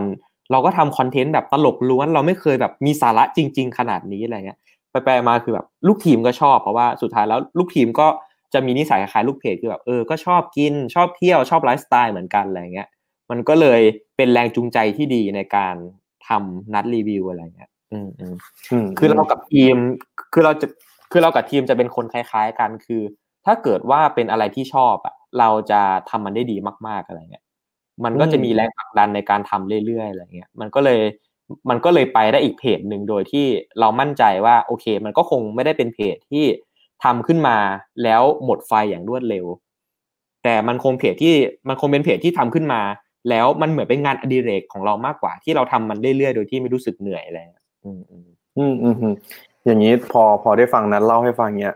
เราก็เห็นเนาะว่าจริง ๆ แล้วเนี่ยมันมันเหมือนโอเค จากจุดเริ่มต้นแรกๆด้วยการที่เราทำการ์ตูน 3 ช่องในต่างๆ แล้วพอเวลามันผ่านไปนะฮะแน่นอนว่าในตลาดมันก็มี content เยอะแยะมากมาย เราก็ต้องหาอะไรใหม่ๆเนาะด้วยวิธีการอาจเริ่มทำเป็นวิดีโอ live action กับมาทำเป็น photo album หรือรวมถึงกระทั่งเอาสิ่งที่แบบเฮ้ยก็อยู่ในชีวิตเราทั่วไปนี่แหละเป็นอีกมุมหนึ่งของเรามาทำเป็นนักรีวิวขึ้นมา ใช่ไหมแต่ว่าอันนี้นะเข้าเรื่องเลย วันนี้มีอันนึงเขาตอนแรกชวนนัดมาว่ามาเห็นอีกอย่างหนึ่งที่นัดทำแล้วก็รู้สึกว่าเป็นอะไรที่น่าสนใจ แล้วก็เป็นเป็นอีกฟอร์แมตหนึ่งที่หลายคนเนี่ยอยากจะทำอย่างเราเองก็อยากจะทำเหมือนกันนะ แต่ว่าไม่มันมันดูเป็นอะไรที่ยากเหมือนกัน ซึ่งก็คือหนังสือนั่นเองนะฮะนัดเล่าให้ฟังหน่อยหนังสือเล่มนี้มันคืออะไรยังไงบ้างครับอ๋อหนังสือที่เราทำใช่ไหมคือตอนเนี้ยเราก็อย่างว่าก็ อย่างที่คุยคุยกันมาก็จะรู้สึกว่าเราเป็นคนที่ค่อนข้างทำไปเรื่อย คือเราจะเป็นคนที่ค่อนข้างมัลติฟังก์ชัน คือเราก็คิดคอนเทนต์ได้ เราก็วาดรูปได้ เราก็แบบดูออนไลน์ได้อะไรเงี้ย แต่ว่าไอสิ่งที่เราทำเนี่ยเราก็ไม่ได้เป็นแบบเอ็กซ์เพรสมากนะ เราแค่พอทำได้แต่เราทำได้หลายอย่างอะไรเงี้ย ไอตัวหนังสือเล่มเนี้ยมันก็คือเกี่ยวกับเรื่องเป็ด คือถ้าเกิดคนงงว่าเป็ดคืออะไรเนี่ย คือเป็ดเนี่ยมันจะเป็นคำนิยามของคนที่ทำได้หลายอย่าง แต่ว่าไม่ค่อยโดดเด่นสักอย่างอะไรเงี้ย อืมเพราะว่าเป็ดจริง ๆ แล้วถามว่าว่ายน้ำได้ไหมก็ว่ายน้ำได้ แต่ก็ว่ายได้ไม่เร็วเท่าปลา หรือว่าแบบจริง ๆ แล้ว ก็บินได้นะแต่ว่าก็มันก็มันก็บินไม่สูงเท่านกอะมันก็บินได้ตื้นๆอะไรเงี้ยหรือว่าแบบเวลาจะวิ่งก็วิ่งได้ไม่เร็ว มันก็วิ่งไม่เร็วเหมือนสัตว์อื่น คือมันทำได้หลากหลาย แต่ว่ามันไม่สุดสักทางอะไรเงี้ย มันก็เลยแบบมักจะถูกคนมองว่า เอ้ย แบบทำได้หลายอย่างแต่ไม่สุดสักอย่างนี่ว่าคือแบบเอาเนี่ยเอาง่ายๆ คือ ถ้าเกิดจะพูดแบบตรงๆในสมัยก่อนอะเขาจะมักว่าเขาจะมักมองว่ามนุษย์เป็ดอะเป็นคนที่แบบเอาดีไม่ได้อะไรเงี้ยไม่ดีสักทางอะไรเงี้ยซึ่งจริง ๆ แล้วอะหนังสือเล่มนี้มันกำลังจะบอกว่าจริง ๆ แล้วคนที่เป็นเป็ดอะมันก็ไม่ได้แย่เสมอไปจริง ๆ แล้ว ยุคนี้มันเป็นยุคของเป็ดด้วยซ้ำอะไรเงี้ยซึ่งในหนังสือเล่มนี้มันก็จะบอกว่าจริง ๆทำไม ยุคนี้ถึงเป็นยุคของเป็ด แล้วคนเป็นเป็ดเนี่ยจริง ๆ แล้วแบบมันสามารถพัฒนาเทคนิคตัวเองยังไง ให้เป็นโคตรเป็ดได้อะไรให้เป็นเป็ดโปรอะไรเงี้ยหรือว่าก็หรือว่าเป็นเป็ดชุบแป้งทอดไปเลยอะไรเงี้ยประมาณนั้น อืมเพราะว่าจริงๆผมก็เป็นคนหนึ่งที่เป็นมนุษย์เป็ดเหมือนกันนะเลยแบบเอ้ย เลยสนใจมากว่าแบบ เฮ้ยแล้วที่มาที่ไปทำไมทำไมเออโอเค นัดเล่าให้ฟังแล้วแหละว่าเราก็เป็นคนสไตล์นี้แหละ แต่ว่าแล้วแล้วอยู่ดีๆทำไมเราถึงไปทำหนังสือได้อะทำไมทำไมเราไม่ทำเป็นอีกเพจหนึ่งขึ้นมาว่าเอ้ยเป็นเนี่ยเป็นนัดซุปเปอร์เป็ดอะไรก็ว่าไปทำไมอยู่ดีไปไปทำเป็นหนังสือฮะคือตอนแรกอะเรารู้จักกับบรรณาธิการคนหนึ่งซึ่งเขาก็อยู่อ่าสำนักพิมพ์บรรลือนั่นแหละเขาก็เรียกเราไปคุย คือตอนแรกเราก็แบบเขาเขามาถามว่าทำหนังสือไหมอะไรเงี้ย เราก็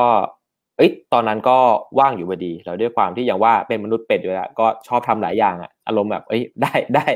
ได้ได้ไว้ก่อนคือแบบเวลาคนมาถามอะไรได้เดี๋ยวพี่ทั้งทั้งที่แบบเอาจริง ๆ ตัวเองแบบ เป็นคนที่แบบแทบไม่มีความรู้เรื่องการเขียนหนังสือ หรือว่าแบบอ่าความรู้เกี่ยวกับการเขียนหนังสือน้อยมาก เราอาจจะอยู่ในวงการเอซี่เรามีความรู้เกี่ยวกับเรื่องการเขียน copywriter บ้าง เรามีความรู้การเขียนคอนเทนต์บ้างแต่สำหรับการเขียนหนังสืออะไรอย่างเงี้ย เรายังไม่รู้ด้วยซ้ำว่าแบบเทคนิคมันคืออะไรอะไรเงี้ย แต่ปากดันเสือบอกว่าได้ไปแล้ว ก็เลยไปคุยสักพักแบบก็ไปคุยกับเขาก็เขาก็มองว่า เอ้ย จริง ๆ แล้วเราเนี่ยก็อย่างที่ว่าแบบเราเนี่ยดูเป็นคนทำได้หลายอย่างนะ แล้วก็แบบทำนู่นก็ได้ทำนี่ก็ได้อะไรเงี้ยแล้วก็อ่าสามารถเอาตัวความสามารถหลาย ๆ อย่างมาประกอบกันเป็นเพจได้อะไรเงี้ย จนแบบสุดท้ายมันก็มีแฟนคลับมีอะไรให้แบบพอโมลูกหลานได้อะไรเงี้ยเขาก็เลยบอกว่าโอเค ไหนๆก็ชื่อนัดแล้วเราเพจดันชื่อนัดเป็ดแล้ว แล้วตัวมึงก็เป็ดอีกอะไรเงี้ยงั้นมาทำหนังสือกันไหมทำหนังสือกับมนุษย์เป็ดนั่นแหละอะไรเงี้ย โดยที่มีเราแบบคอยแชร์ประสบการณ์เกี่ยวกับเรื่องเป็ดตัวเองอะไรเงี้ยจริงๆแล้วหนังสือทั่วไปเขาจะมาพูดเกี่ยวกับแง่ของความประสบความสำเร็จซะส่วนใหญ่ แต่ว่าหนังสือเล่มนี้จะตรงข้ามกัน คือมันจะพูดถึงเคสตัดดี้ที่พลาดมากกว่า คือ มันจะพูดว่าเออตอนเราเป็นมนุษย์เป็ดเนี่ยเราเคยเดินตรงนี้มาก่อนเราพลาดตรงไหนบ้าง หรือว่ามีจุดไหนที่แบบเอ้ยมนุษย์เป็ดทุกคนน่ะ เคยผ่านมาแล้วรู้สึกว่ามันเป็นจุดที่แบบน้อยเนื้อต่ำใจของตัวเองอะไรเงี้ยเราก็จะเป็นคนที่คอยกำกับว่า เอ้ย เวลาคุณเกิดความคิดแบบนั้นอะไรเงี้ยจริงๆก็ไม่ใช่เรื่องแย่เสมอไปมันก็มีจุดที่ดีนะอะไรเงี้ยหรือว่าพูดถึงบางคนที่เป็นมนุษย์เป็ดที่รู้สึกว่าตัวเองแบบโอ้ห่วยแล้วอะไรเงี้ย ต้องลองมาดูเราตอนเด็กๆก่อนเราห่วยกว่านั้นอะไรอีกอะไรเงี้ย ซึ่งซึ่งนี่ซึ่งหนังสือเล่มนี้มันก็จะมีทั้งในแง่ที่พูดถึง case study ที่แย่ แล้วตอนท้ายๆก็จะพูดถึง case study ที่เราเอาสิ่งแย่ๆเนี่ยมาปรับจนมันเป็นจุดที่ดีได้อะไรเงี้ยอืมนั่นก็คือจุดเริ่มต้นของการทำหนังสืออย่างนี้แสดงว่ามันก็เป็นพอมาทำหนังสือมันก็มีความฉีกสายตัวเองมาเหมือนกันเนาะ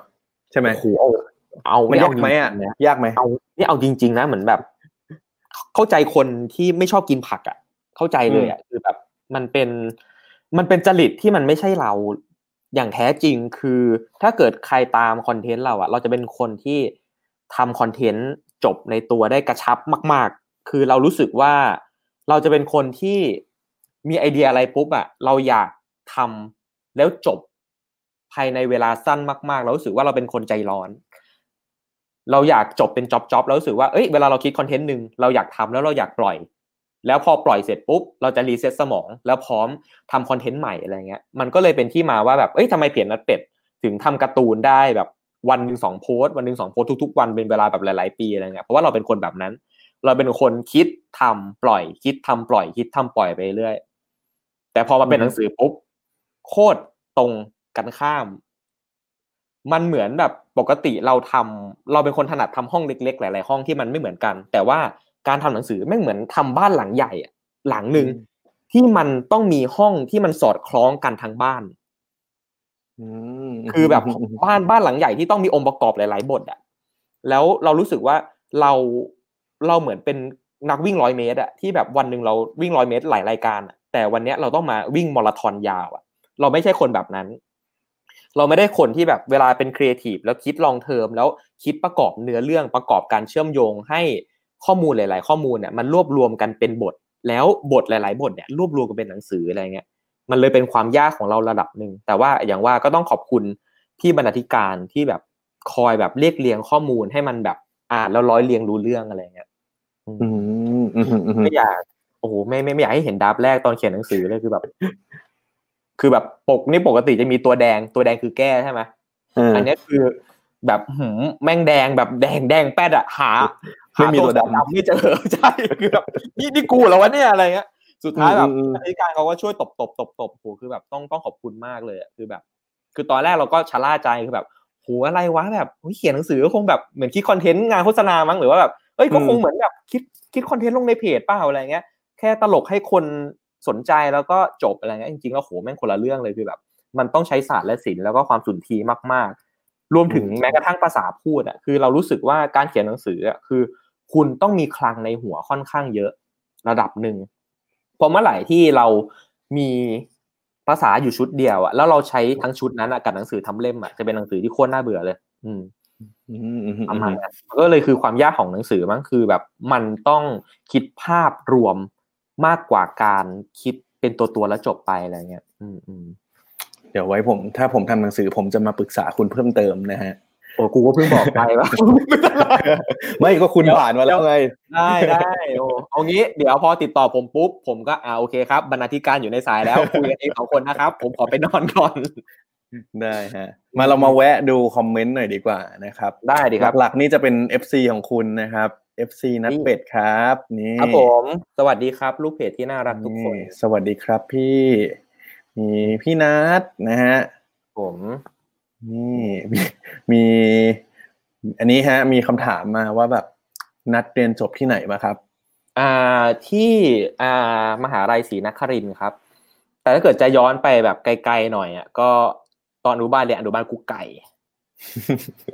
บางคนชอบคิดว่าอนุบาลกุ๊กไก่เนี่ยไม่มีจริง แต่จริง ๆ แล้ว มีจริงนึกนึกว่าเป็นชื่อเล่นๆแบบตั้งกันเองนะคำๆที่แบบเออคือคือตอนแรกเวลาเวลาคนมาถามเราอะชอบบอกว่าเอ้ยจบไหนเราก็บอกว่าอนุบาลกุ๊กไก่ฮะคนก็ขำเอาดีๆดีมึงกวนตีหรือเปล่าอะไรเงี้ย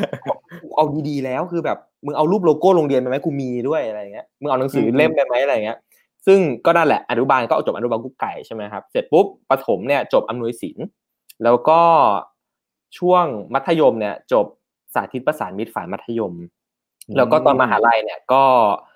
ก็ไม่ไปไหนไกลก็ยังอยู่สาธิตอยู่แต่เป็นแบบสาสานี่สาธิตมหาลัยและเป็นสาธิตศรีนครินทร์วิโรธอะไรเงี้ยอืมอืมอืมอืมอืมก็จบ ผมก็สาธิตเหมือนกัน ผมสาธิตเกษตร เฮ้ยนี่เราเป็นเด็กสาธิตด้วยกัน เอาเนี่ยเอาจริงๆเราเราเรามักอยู่ที่เดียวกันแต่เราจะเฉียวๆกันนะจริงตั้งแต่อยู่ที่เอเจนซี่แล้ว ใช่ฮะโอเค ก็ใครมีคำถามนะครับ ที่อยากพูดคุยกับคุณนัทนะครับ ก็สอบถามกันเข้ามาได้เลยนะครับ ในคอมเมนต์ครับผมเดี๋ยวเราจะถามได้เรื่อยๆนะครับแวะตอบเรื่อยๆนะครับนานๆทีนะครับ คุณจะได้พูดคุยกับ คนที่อยู่เบื้องหลังนัดเป็ดแบบสดๆนะครับ ดังนั้นสงสัยอะไรหรือว่าอยากรู้อะไรเนี่ย ถามมันเข้ามาได้เลยนะฮะถามได้หมดทุกเรื่องเลยครับ ยกเว้นเรื่องยืมตังค์นะครับ ถ้าเกิดเรื่องยืมตังค์ผมอาจจะ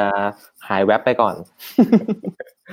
มามาเจาะลึกเรื่องคอนเซปต์เกี่ยวกับความเป็นเป็ดเพิ่มเติมอีกหน่อยคือ อย่างที่นัดเล่าว่าเฮ้ยจริง ๆ แล้วเนี่ยมันมันดูเป็นอะไรที่สำคัญมากๆเลยเนาะแล้วก็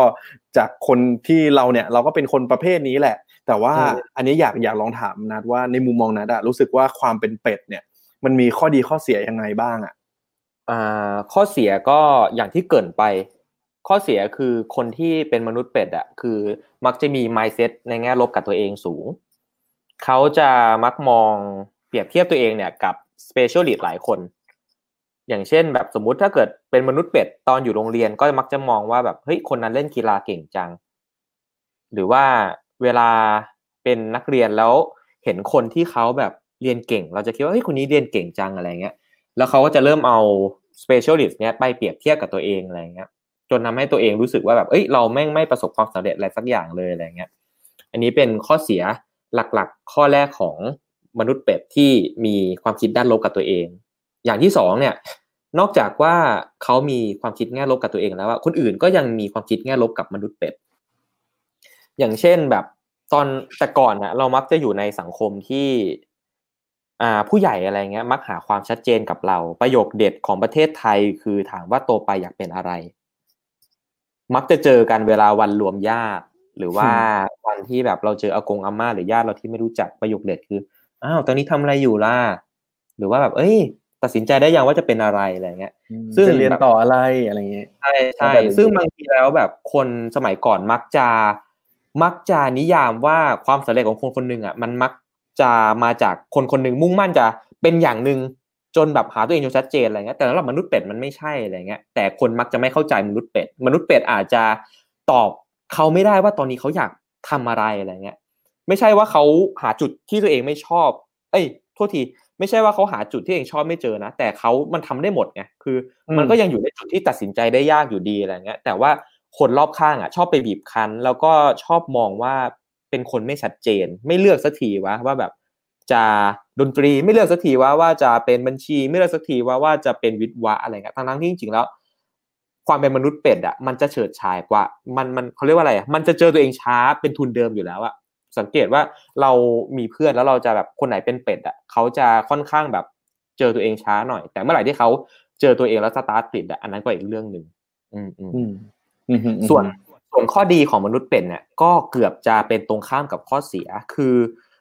คือถ้าเกิดว่าเราลองปรับ mindset ใหม่ เราอะมันเหมือนทฤษฎีน้ำครึ่งแก้วเลยคือ มนุษย์เป็ดอะชอบมองว่าเฮ้ยเราแม่งแบบเป็นเหมือนน้ำที่มีแค่ครึ่งแก้วอะไรเงี้ย แต่เอาจริงๆแล้วอะข้อดีของเราอะเราเป็นน้ำครึ่งแก้วที่มันเป็นครึ่งแก้วหลายแก้วมากๆอะ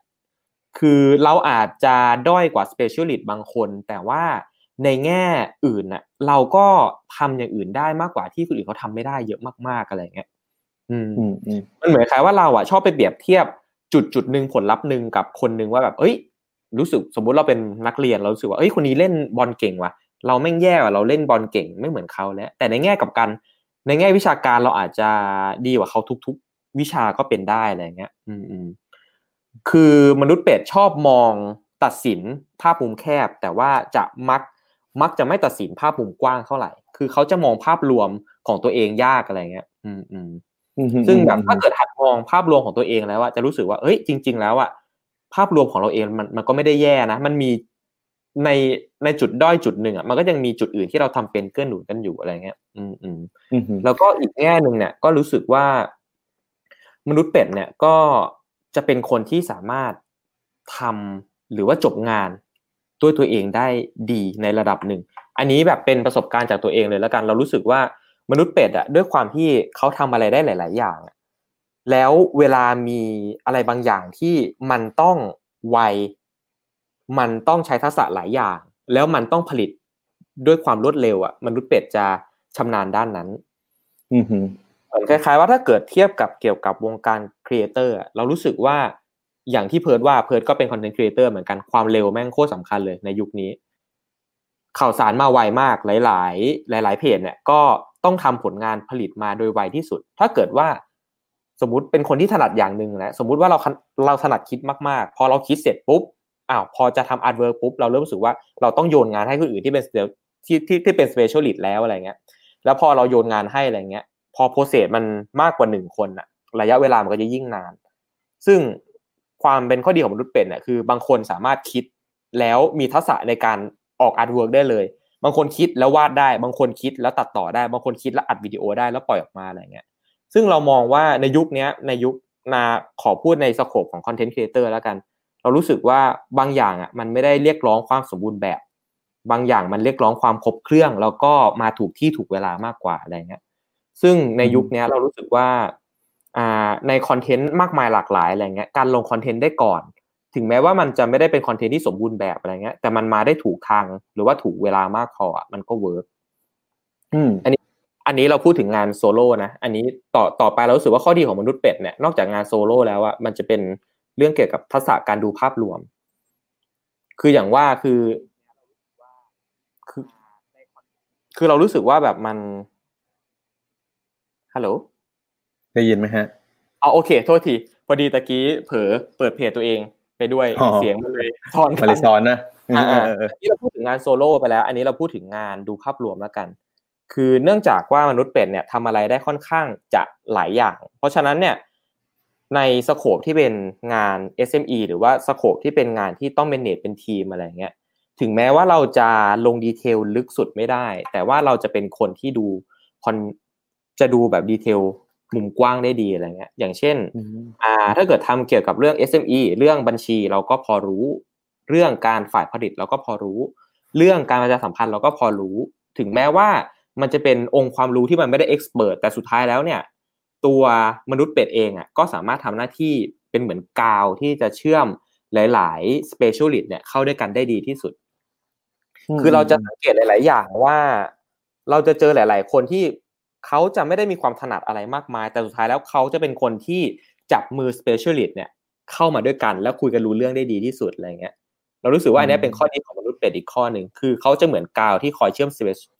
เชื่อม specialist เหมือนแบบบางคนอะติดติดแตกกับวิชาการจ๋าอะไรเงี้ยเอาจริงแม่งคุยกันไม่รู้เรื่อง ให้ศิลปินจ๋ากับนักวิชาการจ๋ามาคุยกันอะ แม่งไม่มีทางหาประเด็นหรือจุดจบได้ดี แต่เมื่อไหร่ที่คุณมีมนุษย์เป็ด คุณจะเหมือนเป็นคนที่โอเค เรื่องนี้ก็พอรู้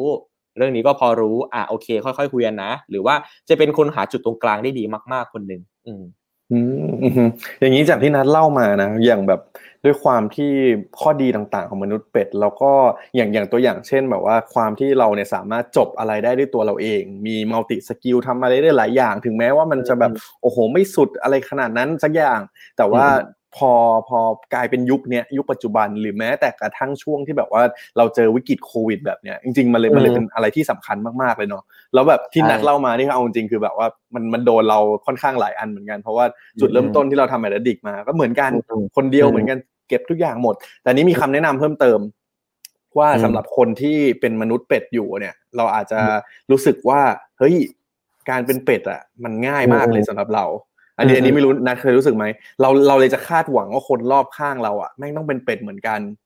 เป็นเป็น เออ เราจะดังดังนั้นใช่ไหมใช่เหมือนเหมือนเหมือนมันจะมีมุมดาร์กในตัวเอง เราจะรู้สึกว่าเอ้ยอืมเราทำได้หลายอย่างจัง อันเนี้ย อันเนี้ยเป็นเขาเรียกว่าเป็น positive thinking เมื่อไหร่ที่เราที่เรารู้สึกว่าเราคิดเราทำอะไรได้หลายอย่าง แต่มันจะมีบางจุดที่เรารู้สึกว่า เฮ้ยทำไมคนนี้ทำไม่ได้วะอะไรเงี้ยใช่มัใช่ก็ใช่จะใช่ใช่ใช่เวลาเวลาเรา เราเราเคยเป็นอยู่ช่วงหนึ่งเราจะรู้สึกว่า เราจะรู้สึกว่า เฮ้ยทำไมแบบนายทำอันนี้เพิ่มเติมไม่ได้ทำไมจุดที่แบบ request มาทำไมแบบ เอ้ยทำไมแบบนายไม่ได้เลยอะไรเงี้ย ซึ่งอืมซึ่งซึ่งข้อเสียของเราเลยคืออย่างที่เพิร์ดว่าเลยคือ เราไม่ได้ประมวลเขาว่าเขาเป็นมนุษย์แบบไหน เขาอาจจะเป็นมนุษย์เสือที่เขาวิ่งเป็นเส้นตรงอยู่ตลอดเวลาเขามุ่งมั่นมาก เขารู้สึกว่าเหยื่อเขาอยู่ตรงไหน เขาไปตรงนั้นเขาไม่เขาไม่ซิกแซกเขาไม่อะไร แล้วเขาจะไปได้ด้วยความเร็วอะไรเงี้ยเราเราเราเราลืมคิดจุดนั้นอย่างชัดเจน ซึ่งเราเราเราเราก็เคยมีปัญหาอยู่จุดนั้นเหมือนกันนะแต่สุดท้ายแล้วอะก็ต้องเปลี่ยน mindset ตัวเอง เราต้องรู้สึกว่าเราเราอยู่ด้วยกัน แต่เราไม่ได้เหมือนกัน อืม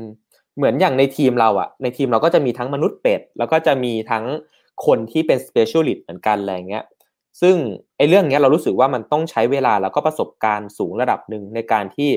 เราจะเข้าใจกันและกันมากขึ้นอะไรเงี้ย อย่างเช่นแบบอย่างว่าเราเรามีคำถามว่า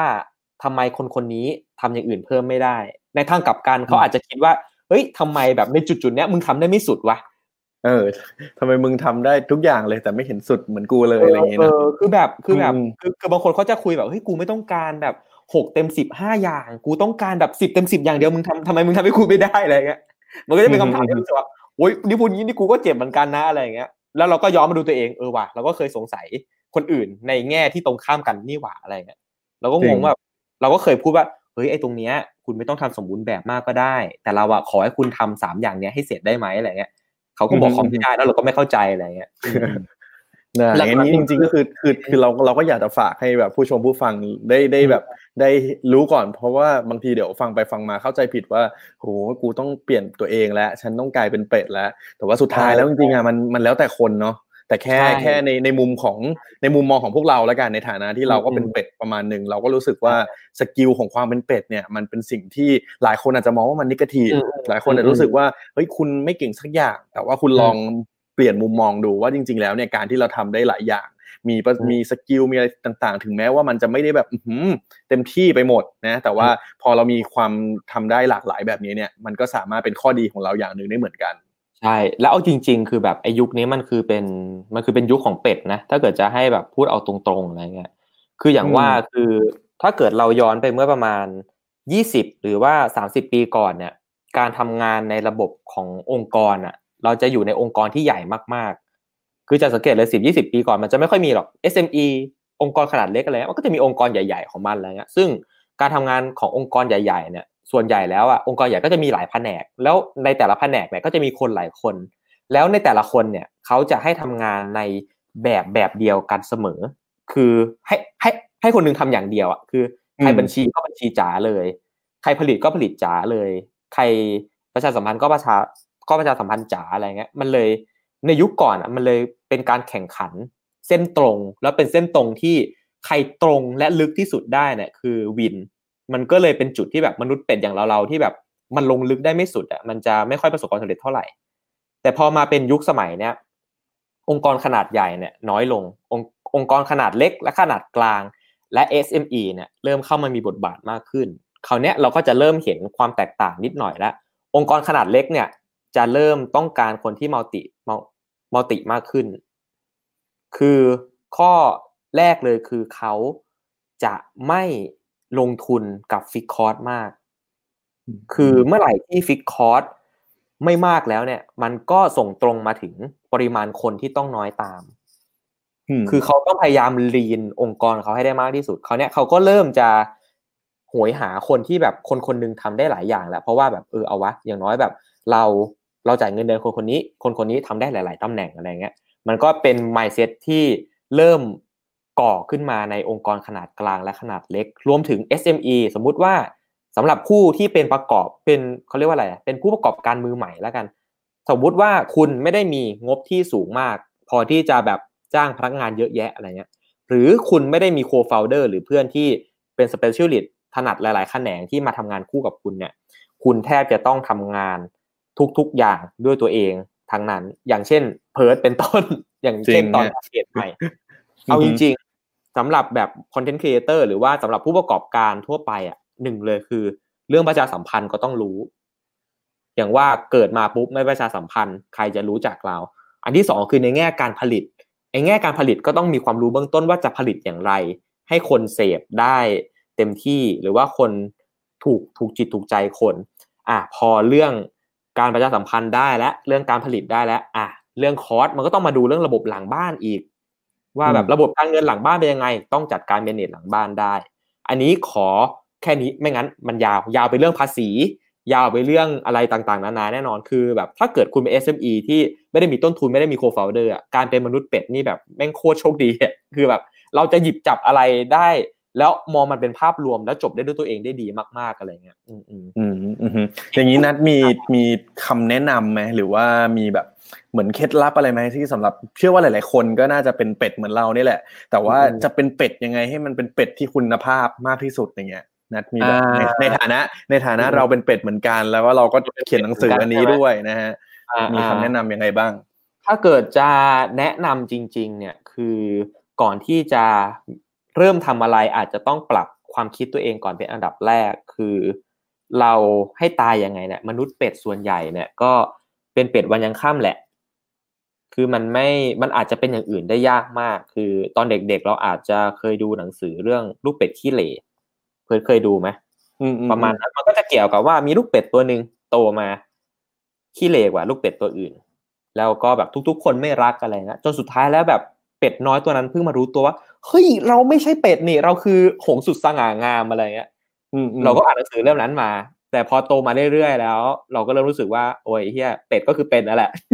มันไม่ได้เป็นผงหรอกสุดท้ายแล้วมันมีอยู่สองออปชันคือ มึงจะเป็นเป็ดที่แย่หรือมึงจะเป็นเป็ดที่ดีแค่นั้น อันนี้คือเป็นไมซ์เซ็ตที่สำหรับมนุษย์เป็ดคือ โอเค เราเราเราเป็นเป็ดที่ดีกับเป็ดที่แย่มันมีแค่สองเวคือเราต้องตั้งโกตรงนี้ไว้ก่อน แล้วพอโกเราชัดเจนปุ๊บเราค่อยมาดูแยกย่อยว่าโอเค การจะเป็นเป็ดที่ดีเนี่ย เราต้องทำอย่างไรบ้างอะไรเงี้ย อันนี้ส่วนตัวเราเรารู้สึกว่าตามประสบการณ์เราอะเรารู้สึกว่ามนุษย์เป็ดอะจะมี DNA ของการเรียนรู้ได้เร็วกว่าชาวบ้านเขา คือเราอะจะเรียนรู้เร็วเป็นทุนเดิมคือคือเอาจริงเวลาให้หยิบจับอะไรอะไรเงี้ยมนุษย์เป็ดจะหยิบจับแล้วก็เรียนรู้ได้ไวกว่าชาวบ้านระดับหนึ่งในช่วงต้นเกมนะเป็นเหมือนแบบเป็นเหมือนถ้าเกิดแข่งมาราธอนอะเราจะนำก่อนชาวบ้านเขาอะร้อยเมตรแรกเราจะนำแล้วแล้วพอเวลาผ่านไปเราก็เขาอื่นเขาจะแซงเราไปซึ่งเราต้องใช้จุดนี้ให้เป็นประโยชน์คือ คือคือเราอะเรียนรู้ไวอยู่แล้ว เราต้องพยายามที่จะ test and learn ในทุกๆ เรื่องที่เราพบเห็น คือคือเราคือนี่คือมนุษย์เป็ดอะชอบมี mindset ว่าเฮ้ยฝึกไปทำไมอะฝึกไปก็ไม่ได้เก่งเหมือนชาวบ้านเขาอะไรเงี้ยแต่แบบจริง ๆ แล้วอะการฝึกไว้อะเราไม่ได้ฝึกไว้เพื่อจะเก่ง บางทีเราฝึกไว้เพื่อที่จะเข้าใจ อย่างเราอะ เรารู้สึกว่าอย่างว่าพอเป็นบริษัทเป็น SME ปุ๊บอะเราไม่ได้เป็นคนที่เก่งเรื่องการเงินเลย แต่เราก็ ปฏิเสธเรื่องการเงินไม่ได้ เพราะสุดท้ายแล้วการที่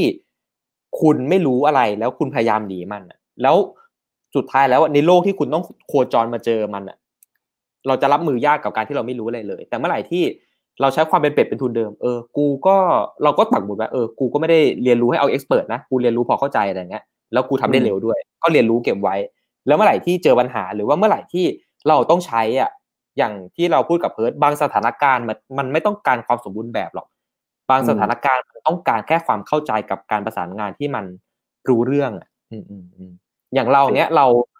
การนี่การเงินเราก็ไม่เก่งแต่เราต้องเรียนการเงินไว้เพื่อประสานงานกับทุกคน เรื่องแบบ production อะไรเงี้ยเรามีตากล้องที่ taste ถ่ายรูปดีมากกับ taste editor ดีมาก เราก็ไม่ได้ทิ้งมัน เราก็ไม่ได้ปล่อยให้เขาทำเลย เราก็ต้องเรียนรู้ตามเขาไปเพื่อที่แบบเวลาเวลาเขาคุยกับเราอะไรเงี้ยเวลาเขาส่ง reference มาอะไรเงี้ยถ้าเกิดแบบเรานี่เราไม่รู้อะไรเลย เราจะ comment เขายังไง อันนี้คือจุดที่ให้คิดคือ มนุษย์เป็ดเนี่ยพอช่วงกลางหรือว่าช่วงต้นเนี่ย มันจะมีข้อดีตรงที่เราอะสามารถรวบตึงงานตัวเองได้ดี แต่สุดท้ายแล้วเมื่อไหร่ที่เราโตขึ้นเรื่อย ๆ จนไปในแง่จัดการบริหารแล้วอะเราอาจจะต้องเปลี่ยน skill การจบงานตัวเองอะมาเป็น skill ของการที่เรารอบรู้มุมกว้าง แล้วก็ประสานงานกับคนอื่น ได้เข้าใจที่สุดอะไรเงี้ย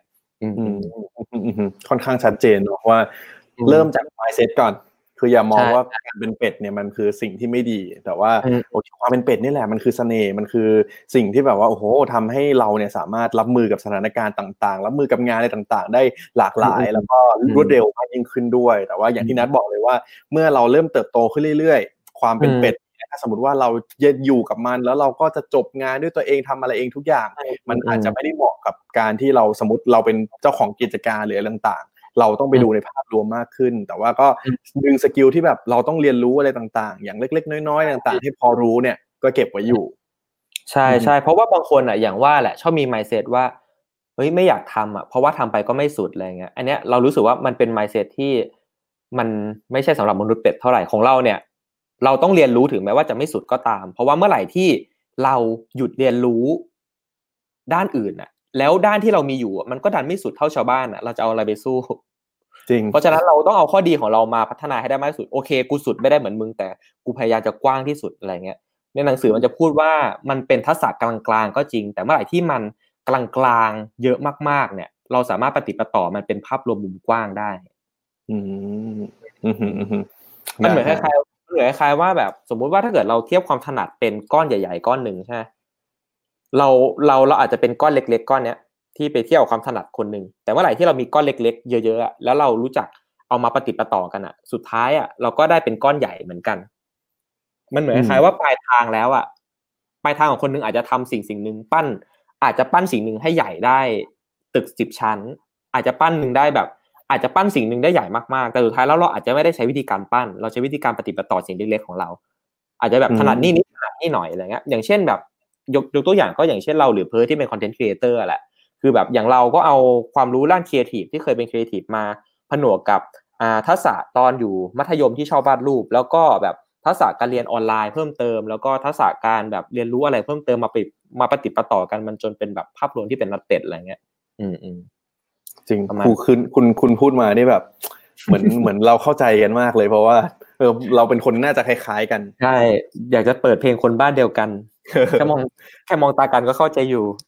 จริงอืฮะมโอเค งั้นเดี๋ยวเราแวะตอบคำถามสักนิดนึงนะครับ มีเริ่มได้มีครับคำผมถามมาหลายหลายคำถามแล้วนะครับ เดี๋ยวก่อนอ่าที่เราจะไปคุยประเด็นต่อไปนะฮะ เพราะว่ายังเหลืออีกประเด็นใหญ่ๆประเด็นหนึ่งเนาะ แล้วก็ตอนที่ผ่านมาชั่วโมงกว่านะครับ อย่างรวดเร็วนะครับ ก็มีคำถามนะฮะ อันนี้เป็นความคิดเห็นนะครับว่าคุณคุณวรเชษฐ์ ยังยังคุณวรเชษฐ์นะฮะบอกว่าชอบการนิยามเป็ดมากเลยครับ ผมก็เป็นหนึ่งในนั้นนะครับ ยินดีครับผมด้วยนะครับ ต้องเราก็ต้องพัฒนาการเป็นเป็ดต่อไปนะครับใช่ครับมีคำถามมาครับอืก็มก็สู้ๆนะครับ ก็พยายามเป็นเป็ดชุบแป้งทอดให้ได้อืม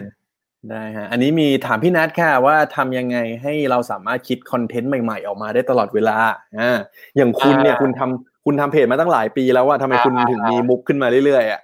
อย่างเราเรารู้สึกว่าการคิดมุกใหม่ ๆ ได้อะมันอาจจะไม่ได้ตั้งต้นที่การคิดมุก มันจะตั้งต้นด้วยวิธีการคิดมุกการเขาเรียกว่าอะไรอะความแตกต่างระหว่างการคิดมุกกับกระบวนการการคิดมุกอะมันค่อนข้างต่างกัน สมมุติถ้าเกิดจะพูดถึงการคิดมุกเนี่ยมันเท่ากับว่าเรานั่งปุ๊บแล้วเราสมองเราตั้งเลยว่าเราจะคิดมุกอะไรที่มันตลก แต่เมื่อไหร่ที่เราเปลี่ยนกระบวนการการ การการคิดมุกเนี่ยสมนี่สำหรับเราอะเวลาคิดคอนเทนต์เราจะไม่คิดก่อนว่าเราจะเล่นมุกอะไร เราจะคิดก่อนว่าชีวิตประจำวันเราตอนเนี้ย เราเจออะไร หรือว่าเทรนตอนเนี้ย มันมีอะไรอยู่บ้างอะไรเงี้ยแล้วเราแล้วแล้วเราค่อยเอา Data ทั้งหมดมาทำ mind mapping ว่าแบบ เอ้ย อะไรมันน่าพูดวะอะไรเงี้ย คือเราจะคือคือเรามักจะเจอหลาย ๆ คนคือแบบหลาย ๆ คนนะเป็นเป็นเป็นครีเอทีฟที่แบบ คิดงานได้ไวมากคิดงานได้เร็วมากอะไรเงี้ยแต่ว่าบางทีอะมันคิดเยอะจนแบบมันมีหลาย ๆ อย่าง ให้จับต้องมากเกินไปอะไรเงี้ย มันอืมจากจากคิดได้เยอะก็เลยกลายเป็นตัน เราก็เลยรู้สึกว่าถ้าเกิดเราอะ เรารู้สึกว่าเราอะจะตั้งเราเราเราจะตั้งโจทย์ที่เฉพาะเจาะจงในทุกๆ วัน เมื่อไหร่ที่เรามีโจทย์อะ แล้วไอ้โจทย์นั้นอะ มันเป็นโจทย์ที่มันมันเขาเรียกว่าอะไร มัน effective อะคือสมมติว่าไอ้โจทย์เราก็ไม่ได้ตั้งซี้ซั้วคือโจทย์เราก็คิดมาจากว่าโอเค ช่วงเนี้ยสมมติอากาศร้อน อะโอเค เราจะเล่นอะไรเกี่ยวกับความร้อนได้บ้าง หรือว่าช่วงนี้เงินเดือนออกเราจะเล่นอะไรเกี่ยวกับเงินเดือนออกได้บ้างแล้วเมื่อไหร่ที่มีอ่ากรอบในหัวที่ชัดเจนขึ้นอะมันก็จะคิดงานใหม่ ๆ ได้เร็วกับการ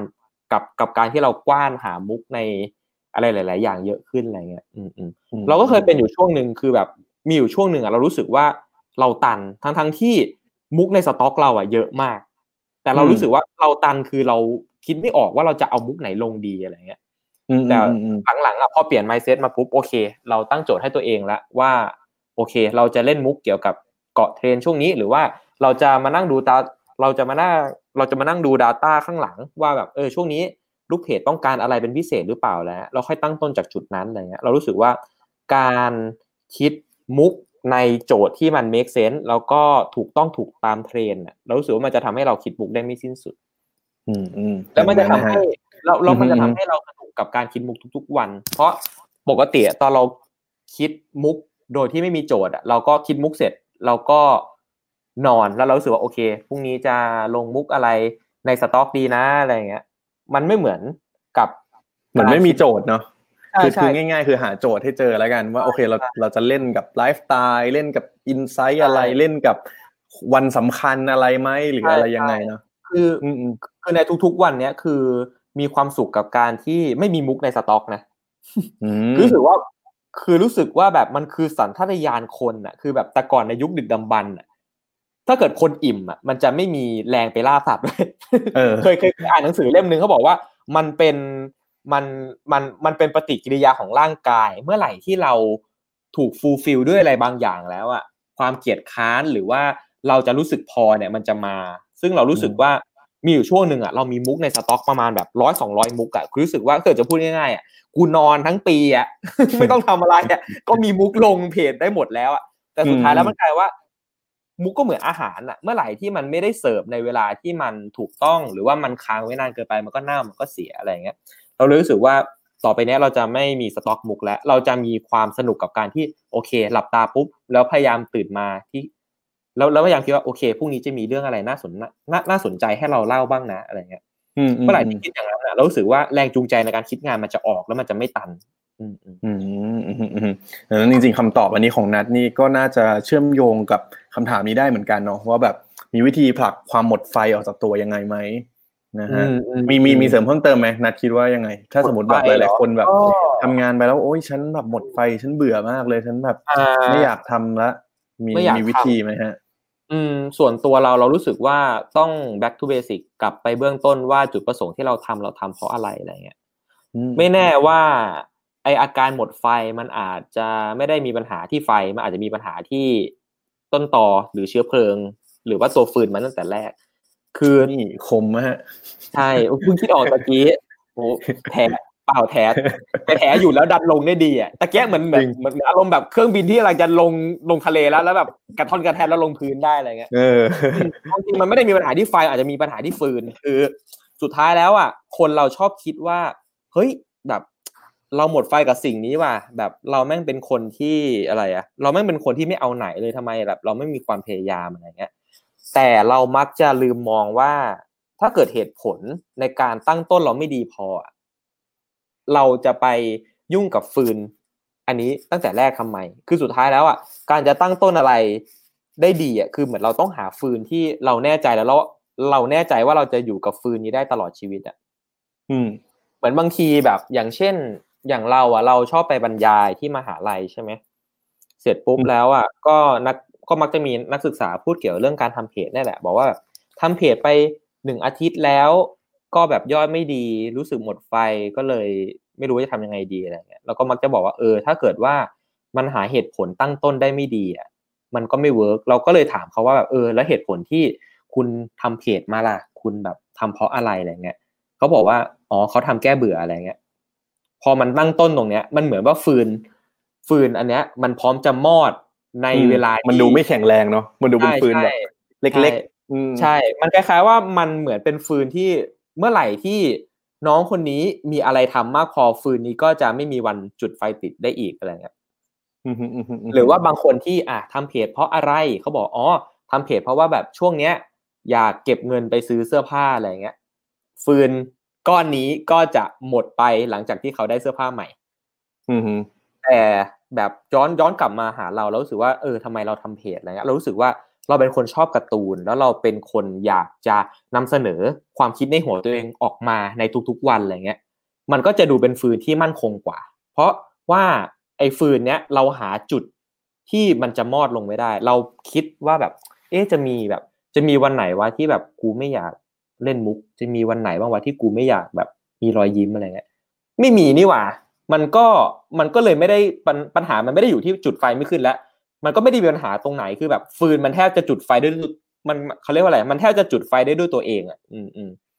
อืมสุดท้ายแล้วอะถ้าเกิดว่าปัญหาของความหมดไฟเนี่ย ก็ย้อนกลับไปดูที่ฟืนก่อน ถ้าเกิดว่าจุดตั้งต้นเราดีพออะเราก็ลองพยายามจุดไฟนั้นใหม่ด้วยตัวเองทีนึงหรือว่าถ้าเกิดเรามองย้อนกลับไปเออว่ะไอจุดที่เราทำอยู่อะมันไม่ได้มีคุณค่ากับเรามากเท่าไหร่อะแนะนำให้หาฟืนใหม่ อืมอืมอืมอืมอืม คมสุดๆนะฮะคำตอบคำถามนี้ ตอนจบนี่ตกนี่นี่ตอนจบนี่เครื่องบินที่ออกบินไกลมากเครื่องบินได้กลายเป็นเรือไปแล้วตอนนี้มาจริงๆ เดี๋ยวมีคำถามอีกน่าสนใจหลายอันเลยนะฮะเพื่อนๆคนไหนมีคำถามก็ฝากมากันได้นะครับ ผมชวนนัดคุยอีกประเด็นหนึ่งก่อนนะครับคือไหนๆวันนี้ก็เรียนเชิญนะครับ ให้เกียรติมาพูดคุยในสื่อออนไลน์เล็ก ๆ อย่าง a d d i c t นะครับ ที่เป็นสื่อเกี่ยวกับโฆษณาเนาะ หลักๆแบบโฆษณาธุรกิจการตลาดอะไรอย่างนี้ แล้วก็ด้วยความที่นัดเองเราก็เคยอยู่ในวงการเอเจนซี่โฆษณามาเหมือนกันเคยเป็นครีเอทีฟเคยเป็นอะไรอย่างนี้นะฮะอยากจะรู้มุมมองหน่อยว่าเฮ้ยตอนนี้นัดมองว่าวงการโฆษณาปัจจุบันมันเป็นยังไงบ้างอะแล้วแล้วในอนาคตมันจะเปลี่ยนไปยังไงไหมนัดนัดมองว่าไงครับ อืม ถ้าเกิดว่าพูดสับโฆษณาอะไรที่ผิดพลาดไปขอโทษพี่ๆหรือว่า อาจารย์ด้วยนะครับ เพราะว่าเคยทำงานเอซี่มาเหมือนกันเดี๋ยวพอพูดเสร็จปุ๊บเดี๋ยวเขาจะหาว่ามึงไม่ได้เป็นลูกน้องกูเลย ก็หลักๆอะรู้สึกว่าวงการโฆษณาช่วงเนี้ย เรารู้สึกว่าเราจะเจอตัววิดีโอที่มันค่อนข้างหลากหลายมากขึ้น หรือจะพูดอีกแง่หนึ่งคือ เราจะไม่เจอตัว TVC ใหญ่ ๆ หรือว่าเราจะไม่เจอชิ้นงานที่ใหญ่มากๆ ที่เอาไว้สื่อสารกับคนในวงกว้างแล้ว ราะว่า Big Data เข้ามาเราเลยรู้สึกว่าพอ Big Data เข้ามาปุ๊บอะมันทำหน้าที่เหมือนคัดกรอง Target ให้มันละเอียดขึ้น มันเหมือนแต่ก่อนเนี่ย เวลาเราได้รับบีฟมาเนี่ยเราก็จะได้บีฟ Target มา Target เดียว แล้วเราก็จะทำวิดีโอตัวใหญ่เพื่อเพื่อคุยสื่อสารกับ Target นั้น แต่ว่าพอ Big Data มาเนี่ย มันเริ่มมีความแตกต่างกันมากขึ้น เราจะเริ่มเจอวิดีโอที่ เป็นมาจากแคมเปญเดียวกัน แต่สื่อสารหลาย ๆ ทาร์เก็ตมากขึ้น บางทีเราอาจจะเจอวิดีโอเล็ก ๆ ตัวหนึ่งที่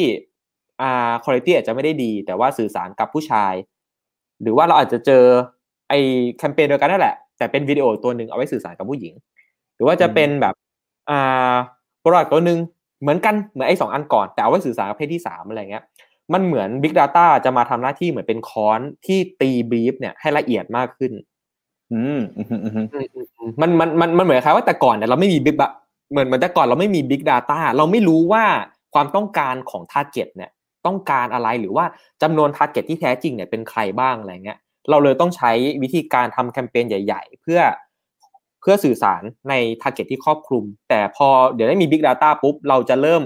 ดูออกแล้วว่าโอเค t a r g e t มีเท่านี้เราไม่จำเป็นต้องขี่จับ เราเราเราไม่จำเป็นต้องขี่ช้างจับตั๊กแตนในจุดนี้เราแบบมีคอร์สคอร์สหนึ่งแล้วสื่อสารให้ตรงจุดดีกว่าอะไรเงี้ยอย่างอย่างเราอะเราเราผ่านงานมาทั้งในแง่ที่เป็นครีเอทีฟที่อ่าคุยประสานงานกับ content creator แล้วก็มาเป็นในจุดที่เป็น creator เอง เราจะรู้สึกถึงความแตกต่างได้เลยว่าตอนเราเป็นครีเอทีฟในยุคนั้นน่ะในยุคที่ไม่มี Big Data เราจะ พยายามทำยังไงยังไงก็ได้ให้ Impact ที่สุดทำงานยังไงก็ได้ให้คนพูดถึงในวงกว้างได้มากที่สุด เรื่องยอดขายเนี่ยมันยังพิสูจน์ไม่ได้ เราก็จะไม่ได้แบบอะไรกับมันมาก แต่พอในจุดที่ว่าเราออกจากเอเจนซีมาแล้วเราเป็น content creator เต็มตัวเนี่ย เราจะเริ่ม เราจะเริ่มเจอบริบทใหม่ คือเขาจะมา brief ในจุดที่ละเอียดมากขึ้น คือเหมือนเขาจะมี target ที่แท้จริงของเขาอยู่จุดหนึ่งแต่ว่าเวลาบีฟเราอะมันก็จะมี target ย่อยอีกเล็ก ๆ มากๆ ซึ่งไอ้ target เล็กมากๆเนี่ยมันก็มาจาก Big Data ที่เขาหามานั่นแหละ เราก็จะเนี่ยเราก็จะรู้สึกว่าโอเค จากแคมเปญวิดีโอใหญ่ ๆ ตัวหนึ่งเราก็จะเริ่มเจอแบบเหมือนเป็น post tie-in ของเพจนี้ post tie-in ของเพจนี้ post tie-in ของเพจนี้ ประมาณนั้น มันเหมือนถ้าเกิดจะยกตัวอย่างเนี่ย สมมุติว่าพูดถึงน้ำอัดลม สมมุติว่าน้ำอัดลมมาดีลกับเอเจนซีอะไรเงี้ยบางทีแทนที่เราจะทำตัว TVC ของน้ำอัดลมใหญ่มากๆ แบบทำแบบโคตรบิ๊กแคมเปญอะไรเงี้ย เดี๋ยวนี้มันจะเริ่มกลายเป็นอ่าน้ำอัดลมติดต่อเพจวัยรุ่นที่พูดน้ำอัดลมในแง่ของวัยรุ่นอะน้ำอัดลมเข้าไปในกลุ่มของกลุ่มผู้ชายโสดเพื่อพูดกับผู้ชายโสดกลุ่มน้ำอัดลมไปพูดกับกลุ่มผู้หญิงอ่าชอบกินเพื่อพูดเกี่ยวกับความอร่อยของน้ำอัดลม เราจะเจอการลงลึกแล้วก็ตีบีฟที่ละเอียดมากขึ้นอะไรเงี้ย อืม เหมือนเหมือนเป็นการเฉพาะเจาะจงประมาณหนึ่งเนาะคือใช่ใช่สมัยก่อนเราอาจจะคิดว่าโอ้ยมันต้องอิมแพกมันต้องคนทั้งประเทศอะรู้จักแคมเปญเราแต่ว่าปัจจุบันเนี้ยมันมันกลายเป็นว่าเราต้องแบ่งย่อยๆ ว่าจริงๆ กลุ่มเป้าหมายของเราจริงๆอะมันมีใครมีกลุ่มไหนอะไรที่มันใช่บ้าง แล้วเราค่อยหาวิธีการที่แบบว่าเฮ้ยแต่ละกลุ่มอะมันก็สามารถหาวิธีในการสื่อสารที่แตกต่างกันไป ใช่ใช่เหมือนเหมือนแต่ก่อนน่ะไอจำนวนจำนวนวิดีโอที่จะต้องตัดอะจะค่อนข้างน้อยอั นนี้มันอาจจะไม่ได้เกี่ยวกับเรื่อง Big Data อาจจะเกี่ยวเรื่อง format ตั้งแต่ต้นแหละ แต่ก่อนทำ TVC อะทำสิบห้าสามสิบหกสิบใช่ไหมอืมอืมอืมเดี๋ยวนี้ได้ material ได้ footage มาตัวหนึ่งอะแม่งทำอีกเกือบประมาณยี่สิบสามสิบอันอะโอเคสิบห้าสามสิบหกสิบต้องมี อะ banner banner ปุ๊บ ถ้าเกิดเป็น outdoor ปุ๊บ ไอตัวบิลบอร์ดเสือกไซส์ไม่เท่ากันอีก อันนึงเป็นบิลบอร์ดแนวนอน อันนึงเป็นบิลบอร์ดแนวตั้ง อันนี้พูดในแง่ออฟไลน์พอในแง่ออนไลน์ปุ๊บโอเค อ่า พอมาเป็นใน Facebook โอเค ต้องเอาของขึ้นต้นก่อนสามวิแรกเพราะคนแม่งสมาธิสั้นมาก พอมาเป็น skip ad ปุ๊บอ่าย้วยได้หน่อยเพราะว่าเราบังคับแม่งดู อะไรเงี้ยมันก็จะเป็นแบบแยกย่อยมากขึ้นด้วย Big Data นั่นแหละ มันเลยทำให้บีแบบมันแตกละเอียดมากขึ้นอะไรเงี้ยเราอาจจะไม่ได้เจอ เราอาจสิบสิบคนอาจจะไม่ได้พูดถึงวิดีโอตัวเดียวกันอีกต่อไปสิบคนอาจจะพูดถึงแบรนด์แบรนด์หนึ่งที่สื่อสารกับเขา โดยที่ไม่เหมือนคนอื่นมากขึ้นอะไรเงี้ย อืมๆแล้วอารมณ์แบบเอ้ยวันนี้กูเจอโฆษณาโค้กแบบกูโคตรชอบเลยแบบในซีนที่ใน V ที่สิบอะไรเงี้ยเราก็ต้องมาหาเฮ้ย V ที่สิบมึงอะ V นี้นี่มี V เดียวกับกูเปล่าเออกูจะอีกเวอร์ชันหนึ่งอะไรเงี้ยเราเราเราไม่จะเจอแบบนี้มากขึ้นอืมเออจริงๆเป็นเป็นอันหนึ่งที่น่าสนใจเนาะว่าใช่ต่อไปคนคนเราอาจจะเห็นโฆษณาไม่เหมือนกันเลย แล้วก็คุยกันอาจจะงใช่งๆเนาะใช่บางทีอือะมมันก็จะมันมันมันเหมือนคล้าย ๆ แบบเราเราเคยไปรู้มาคือแบบ มีแบรนด์รถอะเขาใส่ใจกับเรื่องนี้มากคือ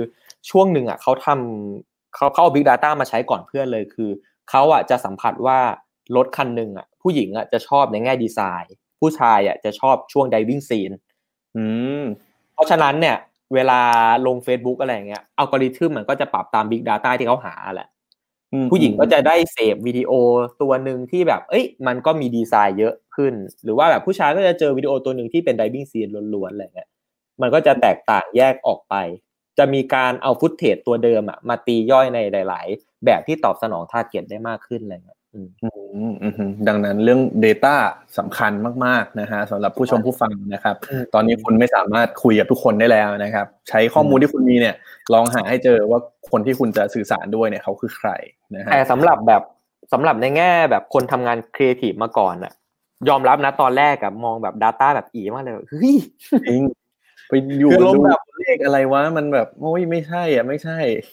คือเหมือนอารมณ์แบบแต่ก่อนแบบสมมุติแบบเป็นพ่อแม่แล้วเราเป็นลูกใช่ไหมแล้วแบอืบมเราเป็นลูกรักอะแล้วพอสักพักอะก็แบบแบบพ่อแม่ก็จูงเอ้ยคนนี้นะ ชื่อ Big Data นะเนี่ยเป็นน้องใหม่อะไรเงี้ยแล้วน้องคนนี้แม่งแบบพอทิตกว่าเราแล้วรู้สึกเฮ้ยความเป็นครีเอทีฟมันต้องแบบเอาชนะ Data ได้ดีวะอะไรเงี้ย แต่เอาจริงๆแล้วแบบจริงๆมันก็ต้องอยู่ด้วยกันอะอืม มันต้องเกื้อหนุนกันเรื่อยๆอะไรเงี้ย Big Data ล้วนคนก็ไม่ดู แล้วก็หรือหรือว่า Creative ล้วนมันก็เหมือนหมัดที่แรงแต่มันก็ต่อยไม่ตรงจุดอะไรเงี้ยอืมอืมได้ฮะ อย่างนี้ถ้าพูดถึงผลงานโฆษณาบ้าง ของอืมนัดมีมีงานไหนที่แบบชื่นชอบเป็นพิเศษไหมฮะ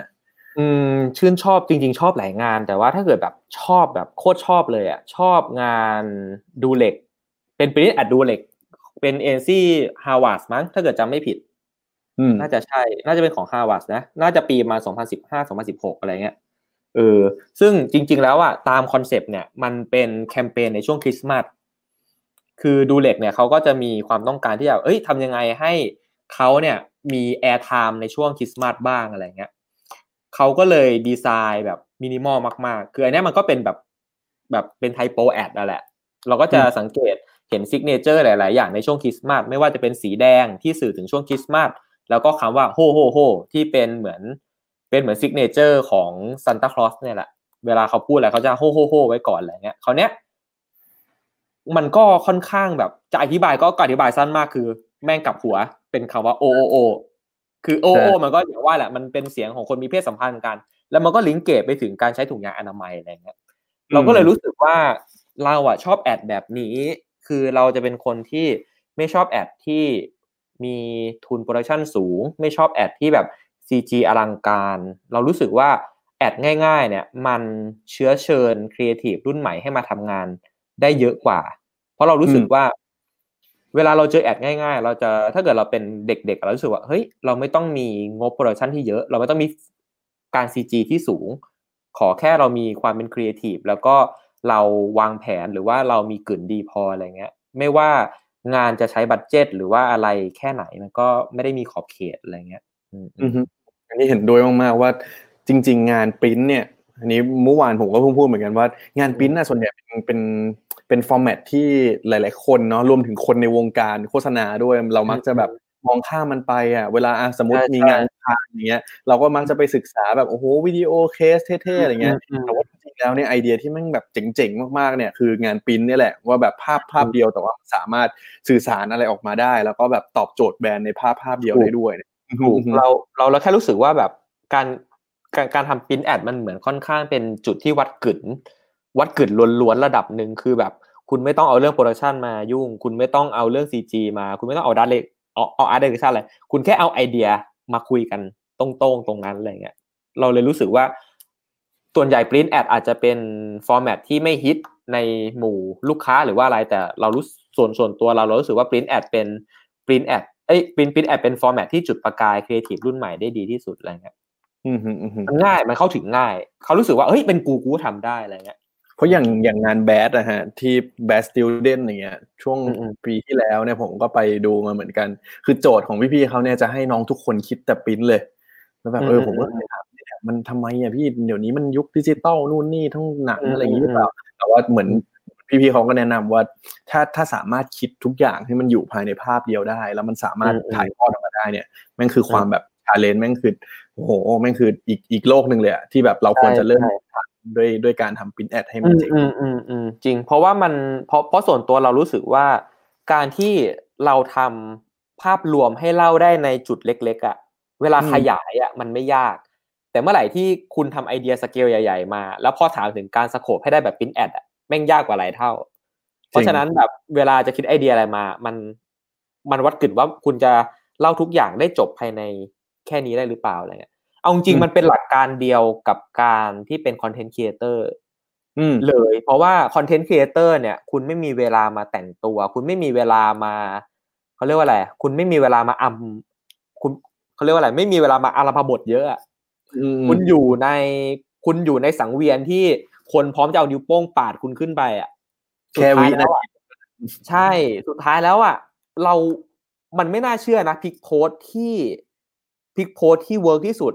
จาก Data ที่เขาเก็บมาแม่งไม่ใช่ภาพเว้ยเป็น typo จริงเหรอ ใช่เขาบอกว่าเขาบอกว่าพิกโพสที่ stunning ที่สุดอะแม่งคือ typo ใหญ่ ๆ ที่พูด message อะไรที่แม่งกระชับที่สุดอะไรเงี้ยคนจะอืม stun ที่สุดอะไรเงี้ย อืมอืมอืมอืมเราก็แปลกน่ใจเหมือนกันนะแต่แต่แต่แต่แต่มันก็ว่าจริง ๆอะเวลาแบบเวลาเราเจอตัวหนังสือเยอะๆเราก็ขี้เกียจอ่านแต่เมื่อไหร่ที่เราเจอสมมตินะเราเจอภาพนิ่งๆโง่ๆภาพหนึ่งกับคำที่กระชับกระชับ แต่คำแม่งโคตรคุกอะอันนั้นอะอืมคือปริ้นคือมันคือวิธีเดียวกับการคิด print ad เลยทำยังไงอืมให้กระชับให้ไวให้ impact ให้จบตรงนั้นอะไรเงี้ยอืมอืม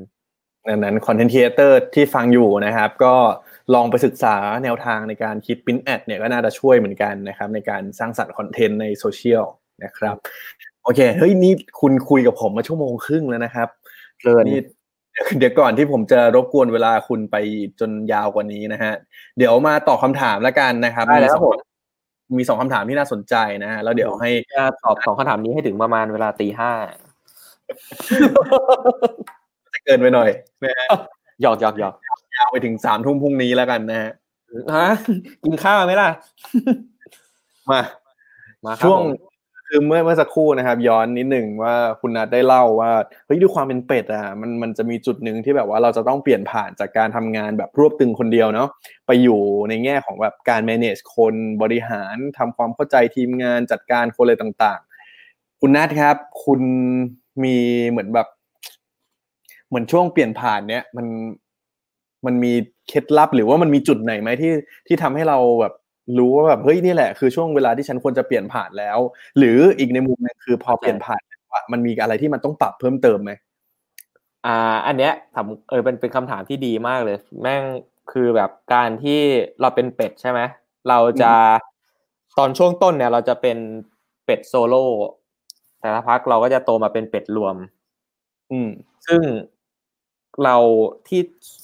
อันนี้เป็นแง่ส่วนตัวเราเองแล้วกันนะเราว่าจุดที่ยากที่สุดอะมันไม่ใช่กระบวนการทำงาน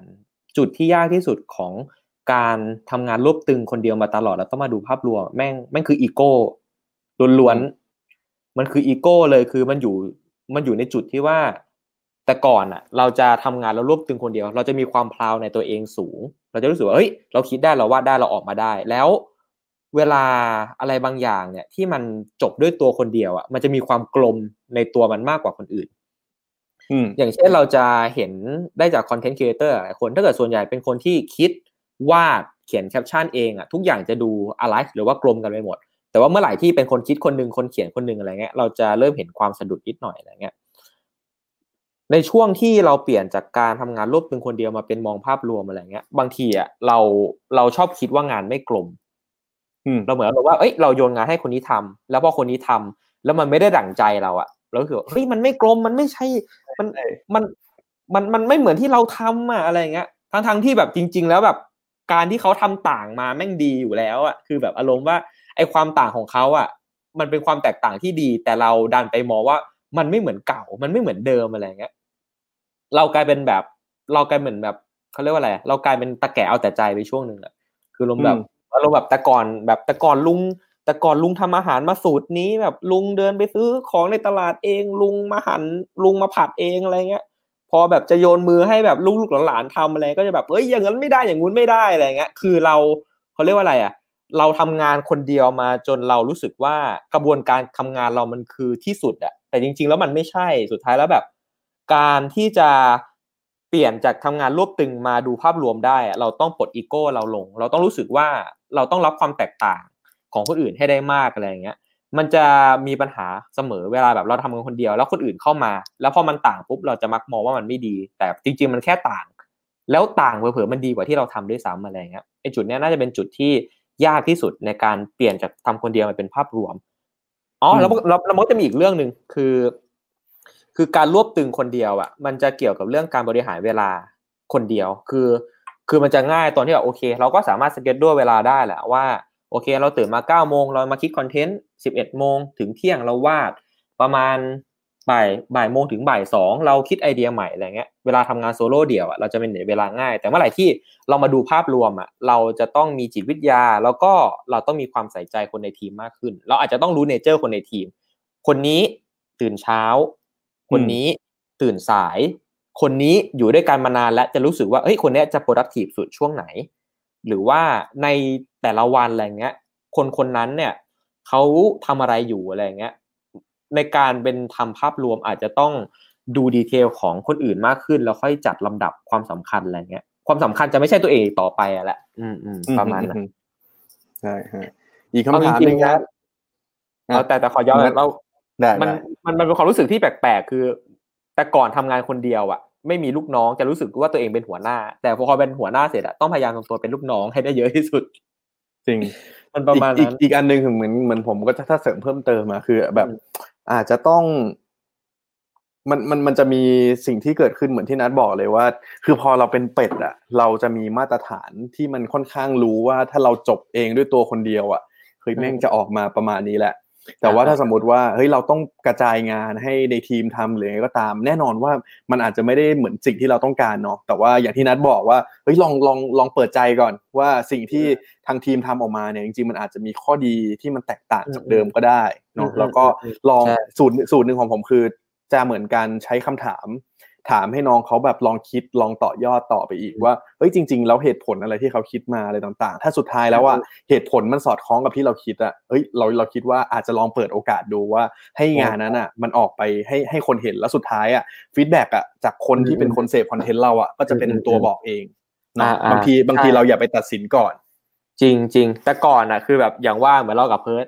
แบบทำงานสายเอ็นซีมาอะไรเงี้ย เราจะเป็นคนที่คิดงานระบบมันมันจะเป็นเหตุเป็นผลอะ brief คืออะไร objective คืออะไร insight คืออะไรอะไรเงี้ยบางทีเราก็จะแบบหลังๆ เราก็เอามาประยุกต์ถามน้องนะแบบเอ้ยเวลาคิดงานไอเดียนี้ insight มาจากอะไรหรือว่าอะไรอะไรเงี้ยเพราะว่าอืมน้องๆรุ่นใหม่บางคนอาจจะคิดงานจากความชอบเป็นส่วนใหญ่อะไรเงี้ยหรือว่าอะไรโดยที่แบบบางทีมันอาจจะต้องอาศัยเขาเรียกว่าอะไรอะอาศัยการคิดคอนเทนต์ว่าโอเคคอนเทนต์นี้ตรงกับกลุ่มเป้าหมายในเพจอย่างไร หรือว่าแบบ คนจะแชร์เพราะอะไรไอ้ไอ้คำนี้สำคัญคือแบบมึงคิดว่ามึงลงไอเดียเนี้ยคนจะแชร์แล้วจะพิมพ์หาคนอื่นว่าอะไร หรือว่าคนจะแชร์เพราะว่าอะไรอะไรเงี้ย อืมอืมประมาณนั้นอืมอืมอืมจริงๆ หลักการคอนเทนต์กับโฆษณาแม่งเหมือนกันมากเลยเนาะเอาจริง ๆ แม่งแม่งแม่งเหมือนแกง แกงเดียวกันอะแต่เทลงคนละชาม จริงไม่แล้วเหมือนก็กันอาจจะอาจจะอาจจะปรุงรสต่างกันนิดหน่อย อ่าอ่าอ่าอ่าแล้วมันก็ก็แค่อาจจะแบบ อืม จริงฮะเหมือนแกนจริงๆมันก็คือแกนไอเดียคือแบบทำยังไงให้ขายของได้อะมคือสุดท้ายแล้วแบบ เราเปลี่ยนจาก product ที่แต่ก่อนเราคิดงาน product ตอบโจทย์ product ลูกค้าใช่ไหมคราวเนี้ยเรา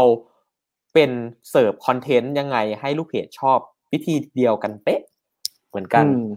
อื มอืมอืมอืมใช่มาอีกคำถามหนึ่งครับ เป็นคำถามสุดท้ายในวันนี้นะครับครับผมคิดยังไงบ้างครับกับความสามารถหรือความถนัดที่เรามีเนี่ย แต่มันอาจจะไม่ได้สอดคล้องกับ scope งาน ตัวอย่างเช่นเฮ้ยเราทำได้ทั้งการตัดต่อ แต่ว่าเราดันดันเป็นแบบเป็นนักบัญชีอะไรเงี้ย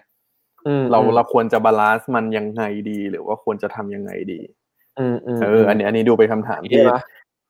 อันนี้ใช่ไหมจากเราคนเป็นเป็ดจริงๆอือฮึ เราส่วนตัวเราเรารู้สึกว่าให้ลองใช้หลักการการเป็นเป็ดต่อไปก่อน คือสมมุติว่า อันนี้เป็นอันนี่อันดับแรกแล้วกันคือแบบ คือคือแบบเราเราเหมือนเหมือนเราพยายามหาทางแบบเชื่อมโยงมันให้ได้ก่อน ถ้าเกิดว่าสมมุติว่าเราเชื่อมโยงมันไม่ได้ สมมุติเราหาเราหาแบบการเชื่อมโยงระหว่างแบบสกิลการตัดต่อกับบัญชีเราไม่ได้จริง ๆ อะไรเงี้ย เราอาจจะต้องยอม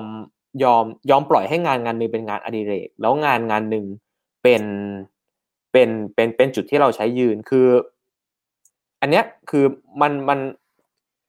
มันพูดว่ายังไงดี คือ มนุษย์เป็ดแบบเราอะข้อดีอืมคือทำอะไรได้หลายอย่าง แต่ข้อเสียคือมนุษย์เป็ดอย่างเราอะมันมี24ชั่วโมง เท่ากับชาวบ้าน คือบางทีเนี่ย ถ้าเกิดสมมุติว่าเรามัวแต่เสียดายความสามารถที่เราไม่ได้ใช้อะ มันมันมันมันเหมือนอารมณ์ว่าแบบ เราทำบ้านใหญ่ๆไว้แล้วเราเราเราเราไปอยู่ห้องนี้ที่เราไม่ได้ใช้อะแต่เราเข้าไปทำความสะอาดมันทุกวันอะก็แบบอืมเฮ้ยเราเสียดายมากนะเราไม่อยากให้ห้องนี้เหมือนอารมณ์ว่าสมมตินะ สมมติว่าถ้าเกิดน้องเนี่ยรู้สึกว่าแบบถนัดตัดต่อแต่แบบ ลองประมวลทั้งชีวิตแล้วอะไม่ได้ใช้ความรู้เกี่ยวกับการตัดต่อแน่ๆอะไรเงี้ย ถ้าเกิดเป็นเราเราอาจจะแนะนำใจร้ายหน่อยคือเราอาจจะรู้สึกว่า เราอาจจะต้องยอมตัดตัดตัดสกิลนี้ไป คือเราจะเลิก คือเราจะเลิกพัฒนามัน ถ้าเกิดว่ามันไม่ได้เป็นความสุขของเรานะ สมมุติถ้าเกิดแบบ แต่แต่สมมติถ้าเกิดแบบตัดตัดตัดต่อเป็นความสุขที่เราชอบทำอะไรเงี้ยเราแนะนำให้ทำต่อ แต่เมื่อไหร่ที่การตัดต่อเนี่ยเป็นอยู่ในสโคปที่เราแค่ทำได้ แต่เราไม่ได้ชอบมันอะอืมไม่แนะนำให้ทำเพราะว่ามันมันเรียกว่าในโลกเราอะ มันมีคำที่เรียกว่าค่าเสียโอกาสอืมอืมเมื่อคุณเลือกทำอะไรอย่างหนึ่งแล้ว โดยที่คุณไม่มีเหตุผลดีพอเนี่ย มันจะไปเบียดเบียนกับสิ่งใหม่ ๆ ที่คุณไม่ได้ทำในอนาคต สมมุติว่ามนุษย์เป็ดอย่างเราวันหนึ่งวันหนึ่งเรา วันหนึ่งเราทำได้เจ็ดอย่างแล้วกัน วันหนึ่งเราสามารถทำอะไรได้เจ็ดอย่าง แต่ว่าสิ่งที่เราชอบเนี่ยมีอยู่ยี่สิบอย่าง เมื่อไหร่ที่เราเลือกทำเจ็ดอย่างนั้นอะ มันมีอยู่สิบสามอย่างที่คุณไม่ได้ทำเพราะฉะนั้นเนี่ยต้องลองถามตัวเองว่า สิ่งที่เราทำได้ แต่มันไม่ได้สอดคล้องกับหน้าที่การงานเรา มันไม่ได้สอดคล้องกับความสุขเรา มันไม่ได้สอดคล้องกับอะไรเลยอะไรเงี้ย อย่าไปเสียดายอืมเรารู้สึกว่าเสียดายค่าเสียโอกาสดีกว่า อืมอืมเห็นหรืด้อวยว่าฮะเออ เพราะเราเราเราเราเราก็เคยเป็นอยู่ช่วงหนึ่งคือแบบเราเราเรามีความถนัดหลายด้านมาก แล้วเรารู้สึกว่าอืมเฮ้ยเราแบบเราเสียดายความสามารถเหล่านั้น เราเลยทำมัน ในวันเดียวทำมันหลาย ๆ อย่างอะไรเงี้ยทั้งนั้นที่แบบบางอย่างมันได้บางอย่างมันไม่ได้ส่งผลหรือว่า เราไม่ได้ชอบมันด้วยซ้ำอะมันมันเหมือนอารมณ์ว่าเรายังไม่รู้เราเรายังตอบตัวเองไม่ได้ว่าเราทำไมทำไม แต่เรารู้สึกว่าเราทำได้เราเสียดายเราต้องทำอะไรเงี้ยสุดท้ายแล้วมันกลายว่าไอ้อย่างที่เราควรเน้นหรือว่าไอ้เรื่องใหม่ ๆ ที่เราอยากศึกษาอะไรเงี้ย มันก็โดนตัดออกไป อืมอืมอืมอืมอันนี้ผมเสริมเพิ่มเติมเนาะก็คือจริง ๆ แล้วอย่างที่นัดบอกคือด้วยความที่เราแบบ โอ้โหทำทำได้หลากหลายมากๆเลย มันก็จะมีความเสียดายแหละ แต่ว่าอืมพอถึงจุดหนึ่งพอความเป็นเป็ดจุดหนึ่งแล้วอะเราขาของเราอะสุดท้ายเราคงแบบ มันก็ต้องเลือกสักขาหนึ่งที่แบบว่าเป็นเป็นแกนที่แข็งแรงของเราประมาณหนึ่งอืมอืมอืมแล้วแล้วเราอาจจะผ่อนขาอื่นๆลงไปก่อน คือหาโอเค คือความเป็นเป็ดอะเราเราเราอาจจะต้องให้ความสำคัญกับแกนอะไรบางอย่าง แต่ว่าเราก็ไม่ได้ทิ้งบางอย่างไปหมดนะแต่ว่าลองท ขาเนี้ยให้มันแข็งแรง แล้วอันเนี้ยอีกในมุมหนึ่งที่ผมอยากแชร์คือ ลองหยิบจับขาที่เราเคยแบบว่าลดทอนมันไปอะอืมเอากลับมาใช้เสริมขาที่มันแข็งแรงให้มันดีมากขึ้นอืมอืมอืมอะตัวอย่างสมมุติว่าเรื่องตัดต่อกับบัญชีแล้วกัน อันนี้ถ้าผมคิดแทนว่าสมมติเฮ้ยเราเราดูแลวสมมติเราเลือกว่าเราทำตัดต่อนี่แหละเป็นอาชีพหลักของเราเลยอืม วันหนึ่งเราอาจจะตัดต่อแข็งแรงแล้วเฮ้ยมีผลงานมีคนอืมติดตามหาเงินหาอะไรต่างๆได้แล้ว แต่เราอืมก็ชอบตัวเลขเราชอบบัญชีมาก เราอาจจะอืมมาต่อยอดก็ได้ว่าไอ้คลิปที่เราตัดต่อเราอาจจะทำเป็น content ที่เป็นเกี่ยวกับบัญชีก็ได้อืมว่าอืมคือคือเหมือนเนี่ยเหมือนอย่างตัวอย่างของนัทอะคือเราทำนัทเป็ดมาแข็งแรงประมาณหนึงแล้ว แต่ว่าอืมมันก็ยังมีอีกหลายๆมุมเรื่องไลฟ์สไตล์เรื่องอะไรต่างๆ เราก็อยากจะใช่รีวิวใช่เรามีมุมที่แบบว่าเป็นเป็นจริงจังเหมือนกันอะไรเงี้ยเราก็ต่อยอดมาเป็นนัทรีวิวอะไรเงี้ยอืมมันมันก็เป็นอีกอีกแบบหนึงใช่เหมือนกันอืมอืม แต่อย่างเท่าแต่แต่แต่เท่าที่เราดูนะ เรารู้สึกว่ายังไงไอ้สองอย่างเนี้ย มึงได้ใช้พร้อมกันแน่แน่ๆแน่นจริงอนแค่แค่สมมติว่าคุณตัดต่อแล้วคุณเปิดบริษัทอะคุณก็ต้องใช้อ่าสกิลบัญชีละสุดท้ายแล้วลูกค้ามาอ่าหักสามนะคะ ถ้าเกิดไม่รู้เรื่องบัญชีเลย หักสามคืออะไรครับใช่ไหมแต่อันเนี้ยถ้าเกิดอืมสมมุติว่ารับงานตัดต่อมาปุ๊บอ่าอันนี้หักสามนะคะ แล้วรับงานวันนี้รับงานนี้ ถ้าเกิดมีความรู้เรื่องบัญชีอะไรอย่างเงี้ย เราก็จะ มีเวลาตัดต่อมากขึ้น อันเนี้ยสมมุติว่าสมมุติว่าน้องทำตัดต่อ แต่ว่าน้องไม่รู้เรื่องบัญชีใช่ไหมน้องอาจจะเสียเวลากับการทำบัญชีเยอะ แต่ถ้าเกิดแบบเป็นอย่างอย่างเช่นเป็นมนุษย์เป็ดอะเราอาจจะได้เปรียบตรงที่เอ้ยโอเคเรื่องบัญชีเราก็พอรู้นี่ เราอาจจะจบเรื่องบัญชีไวกว่าชาวบ้านเลยอืมใช่แล้วก็ใช่อืมอืมแล้วก็อย่างที่ขอเสริมแล้วกันเกี่ยวกับว่าการตัดอะไรทิ้งอะ อืม เพราะว่าอย่างว่าแหละ มันจะมีมนุษย์เป็ดอย่างเรามันจะมีจุดที่เยอะแบบพอดี คือเยอะแบบอืมเฮ้ย มันเยอะแต่มันได้ใช้แล้วมันสอดคล้องกันเหมือนฟันเฟืองอะมันเหมือนฟันเฟืองเล็กๆที่เวลาหมุนแล้วมันหมุนแอคทีฟทุกตัว แต่ว่ามันจะมีอยู่จุดหนึ่งที่แบบบางทีมนุษย์เป็ดอย่างเราก็เยอะเกินไปคือ เรามีฟันเฟืองเยอะ แต่ว่าบางตัวมันหยุดอยู่กับที่ แล้วมันเปลืองเนื้อที่อะไรเงี้ย ก็แนะนำให้ดูจากภาพรวมเป็นหลักลองลองถอดจิตตัวเอง แล้วไปมองในมุมชีวิตตัวเองกว้างๆว่าอ่ากิจกรรมไหนที่ไม่สอดคล้องกับภาพรวมบ้าง แล้ว ไอกิจกรรมนั้นอะอาจจะถอดมาพักไว้ก่อน แล้วในแต่ละปีเราอาจจะมาลองย้อนเราเอ้ยพูดพูดผิดเท่าดีเราอาจจะมาลองย้อนมองย้อน เออตะกี้ผวนทำทำไมวะเนี่ยเราอาจจะมามองย้อนใหม่ว่าสิ่งที่มันจำเป็นมันยังจำเป็นอยู่ไหมคือแบบอืมเขาเรียกว่าอะไรอะมันไม่มีอะไรตายตัวที่เราบอกว่าให้ตัดทิ้งเนี่ย เราไม่ได้บอกว่าแบบให้ตัดญาติมาเลย คือเราพักไว้ก่อน อืมอาจจะมีสมมุติว่าบัญชีอาจจะไม่จำเป็นตอนเด็ก แต่สุดท้ายแล้วบัญชีตอนโตแน่นอน คุณต้องดึงกลับมาใช้ ตัดต่ออืมอาจจะตัดต่ออาจจะจำเป็นตอนเด็ก แต่พอโตไปเป็นผู้กำกับเป็นอะไรไม่ได้ตัดต่อเอง ก็อาจจะต้องถอดออกอะไรแบบนั้นอืมอืมมันมีถอดเข้าถอดออก เออมนุษย์เป็ดมันก็ต้องถอดเข้าถอดออกเสมออะไรเงี้ย เออจริง อันนี้อันนี้เป็นจไม่ริใช่งเสื้อผ้าๆไม่เพราะว่าอย่างอย่างพอคุณพูดแบบเรื่องตัดต่ออะคือตอนแรกตอนเด็กๆอะผมเคยเป็นแบบเฮ้ยเป็นทีมตัดต่อวิดีโอเลย แล้วผมก็อืมทิ้งสกิลนี้มาประมาณสิบปี แล้วก็แบบพอมาอ่าทำเพจปุ๊บเออ ได้อยู่ดีๆ กลับเอาอันนี้กลับมาต้องใช้มาเฉใช้ยจริงใช่ใช่คือในอนาคตเราคงจะเจออะไรอย่างเงี้ยบ่อยๆ เหมือนกันว่าในสถานการณ์ถูกต่างๆ มันคงมีมีหลายสกิลมีหลายสิ่งที่แบบว่าเฮ้ยเราเลยเคยลดทอนมันไปอะเดี๋ยวมันก็กลับมาเองอืมใช่ดังนั้นก็ใช่อย่าไปเสียดายมัน จริง ๆ ก็ลองอย่างที่นัดบอกว่าลองถอยออกมามองเป็นแบบมองภาพรวมให้มากขึ้น แล้วก็โฟกัสกับอะไรที่แบบว่า เหมือนโอเคมันมันทั้งเป็นสิ่งที่เราชอบ แล้วก็สามารถหาเงินได้อะไรต่างอืมอืมๆทำแล้วมีความสุขอะไรต่างๆเนาะอืมอืมใช่ อย่างว่าแหละที่แน่ๆคือทำอะไรได้หลายอย่าง แต่ต้องอย่าลืมพักผ่อนด้วย อันนี้สำคัญที่สุด เราเคยอยู่ในจุดที่แบบเราแม่งทำอะไรได้หลายอย่าง แล้วเราแบบสนุกจังโว้ยอะไรเงี้ยสักพักนั่นแหละไม่ได้นอนเลยโว้ยก็มี อืมได้ฮะอย่างนี้อะคำถามสุดท้ายครับสำหรับนัดผม เกือบสองชั่วโมงแล้วนะฮะวันนี้เราคุยกัน คุณนี่คุยกับผมถือว่าแบบนานที่สุดแล้วนะแต่วันดีผมชอบวันนี้เฮ้ยวันวันนี้ผมได้ได้เรียนรู้อะไรเยอะมาก อันเนี้ยอืมน่าจะเป็นอีกคำถามหนึ่งที่จริง ๆ เมื่อสักครู่ก็มีคนถามมาเนาะว่า เอ๊ะแล้วหลังจากเนี้ย นัดจะเดินไปในทางไหนต่อ มีมีแผนอะไรในอนาคตบ้างอะฮะส่วนตัวเราถ้าเกิดนอกจากรีวิวที่เพิ่งคลอดมา เราก็คงคิดว่า เราก็คงขยายจักรวาลนัดเป็ดไปเรื่อยๆ แล้วก็ดำเนินธุรกิจเพจต่อไปแหละ แล้วก็เราก็มีจุดมุ่งหมายของเราเหมือนกันคือ เราอาจจะไม่ได้มีแผนในระยะยาวว่าเราจะอยู่ในฟอร์แมตไหน แต่ว่าเราจะมีมอตโต้หรือว่าเป็นกุศโลบายประจำเพจคือ เราจะทำสิ่งที่สร้างเสียงหัวเราะให้ลูกเพจอะไรเงี้ย ไม่ได้จะขายกัญชานะพี่ทำเพจแล้วแหละคุณร้อนตัว คุณร้อนตัวคือคือคือพอคือนี่คือพอที่พูดเสร็จปุ๊บเอาละเว้ยลง on ground แล้วเว้ยออนไลน์แล้วประมาณนั้นไม่ใช่ ก็คือก็อืมก็ก็คงคิดว่าก็คงหา content ที่มัน comedy อยู่อะแหละ แต่ว่าอันเนี้ยเราก็ต้องบอกตามตรงว่าบริษัทเราอะ เราจะไม่คิดแผน long term เพราะว่าช่วงนี้แม่ง long term ไม่ได้จริง ๆ คือคือเรารู้สึกว่าหลาย ๆ บริษัทอาจจะเป็นคือแบบ ช่วงเนี้ยมันเป็นช่วงที่มันค่อนข้างมีการสวิงของเทรนสูง เราเลยรู้สึกว่า เราเราเรามีโกในแง่อิโมชัน a ลยังไงไว้ก่อนดีกว่า เพราะว่าอิโมชัน a ลเนี่ยมันตรงกับจิตวิทยาคน คือมันไม่ใช่เทรนที่เปลี่ยนกันได้ จิตวิทยาคนนิสัย insight คนยังไง ต่อให้ผ่านไปกี่ปี แม่งก็ไม่เปลี่ยน แต่ว่าถ้าเกิดเมื่อไหร่ที่ไปเกาะว่าจะทำ format อะไรอะ format มันมีวันดับมันมีวันไปอะไรเงี้ย เพราะฉะนั้น ที่วางแผนไว้ข้างหน้า คือเราก็วางแผนไว้ในแง่อารมณ์แหละเรารู้สึกว่าเราอยากให้ลูกเพจมีอารมณ์ที่ตลกขึ้น อืมแต่ว่าแผนว่าจะทำอะไร จะทำเพจ จะทำ TikTok จะทำอะไรอะไรเงี้ย เราอาจจะต้องขอดูเป็น step by step ไปก่อน อืมอืมได้ฮะอย่างนั้นนี่ยังอยากไปเรียนจิตวิทยาเพิ่มเติมเลยอะแต่ว่าแบบยังไม่มีเวลาไปเรียน คุณต้องใจเย็นๆก่อนนะครับเออแต่แต่แต่จริงๆรู้สึกว่าแบบวิชาจิตวิทยากับครีเอทีฟแม่งไปด้วยกันมากเลยอะแต่ว่าจริยังงไม่มีเวลาอย่างว่า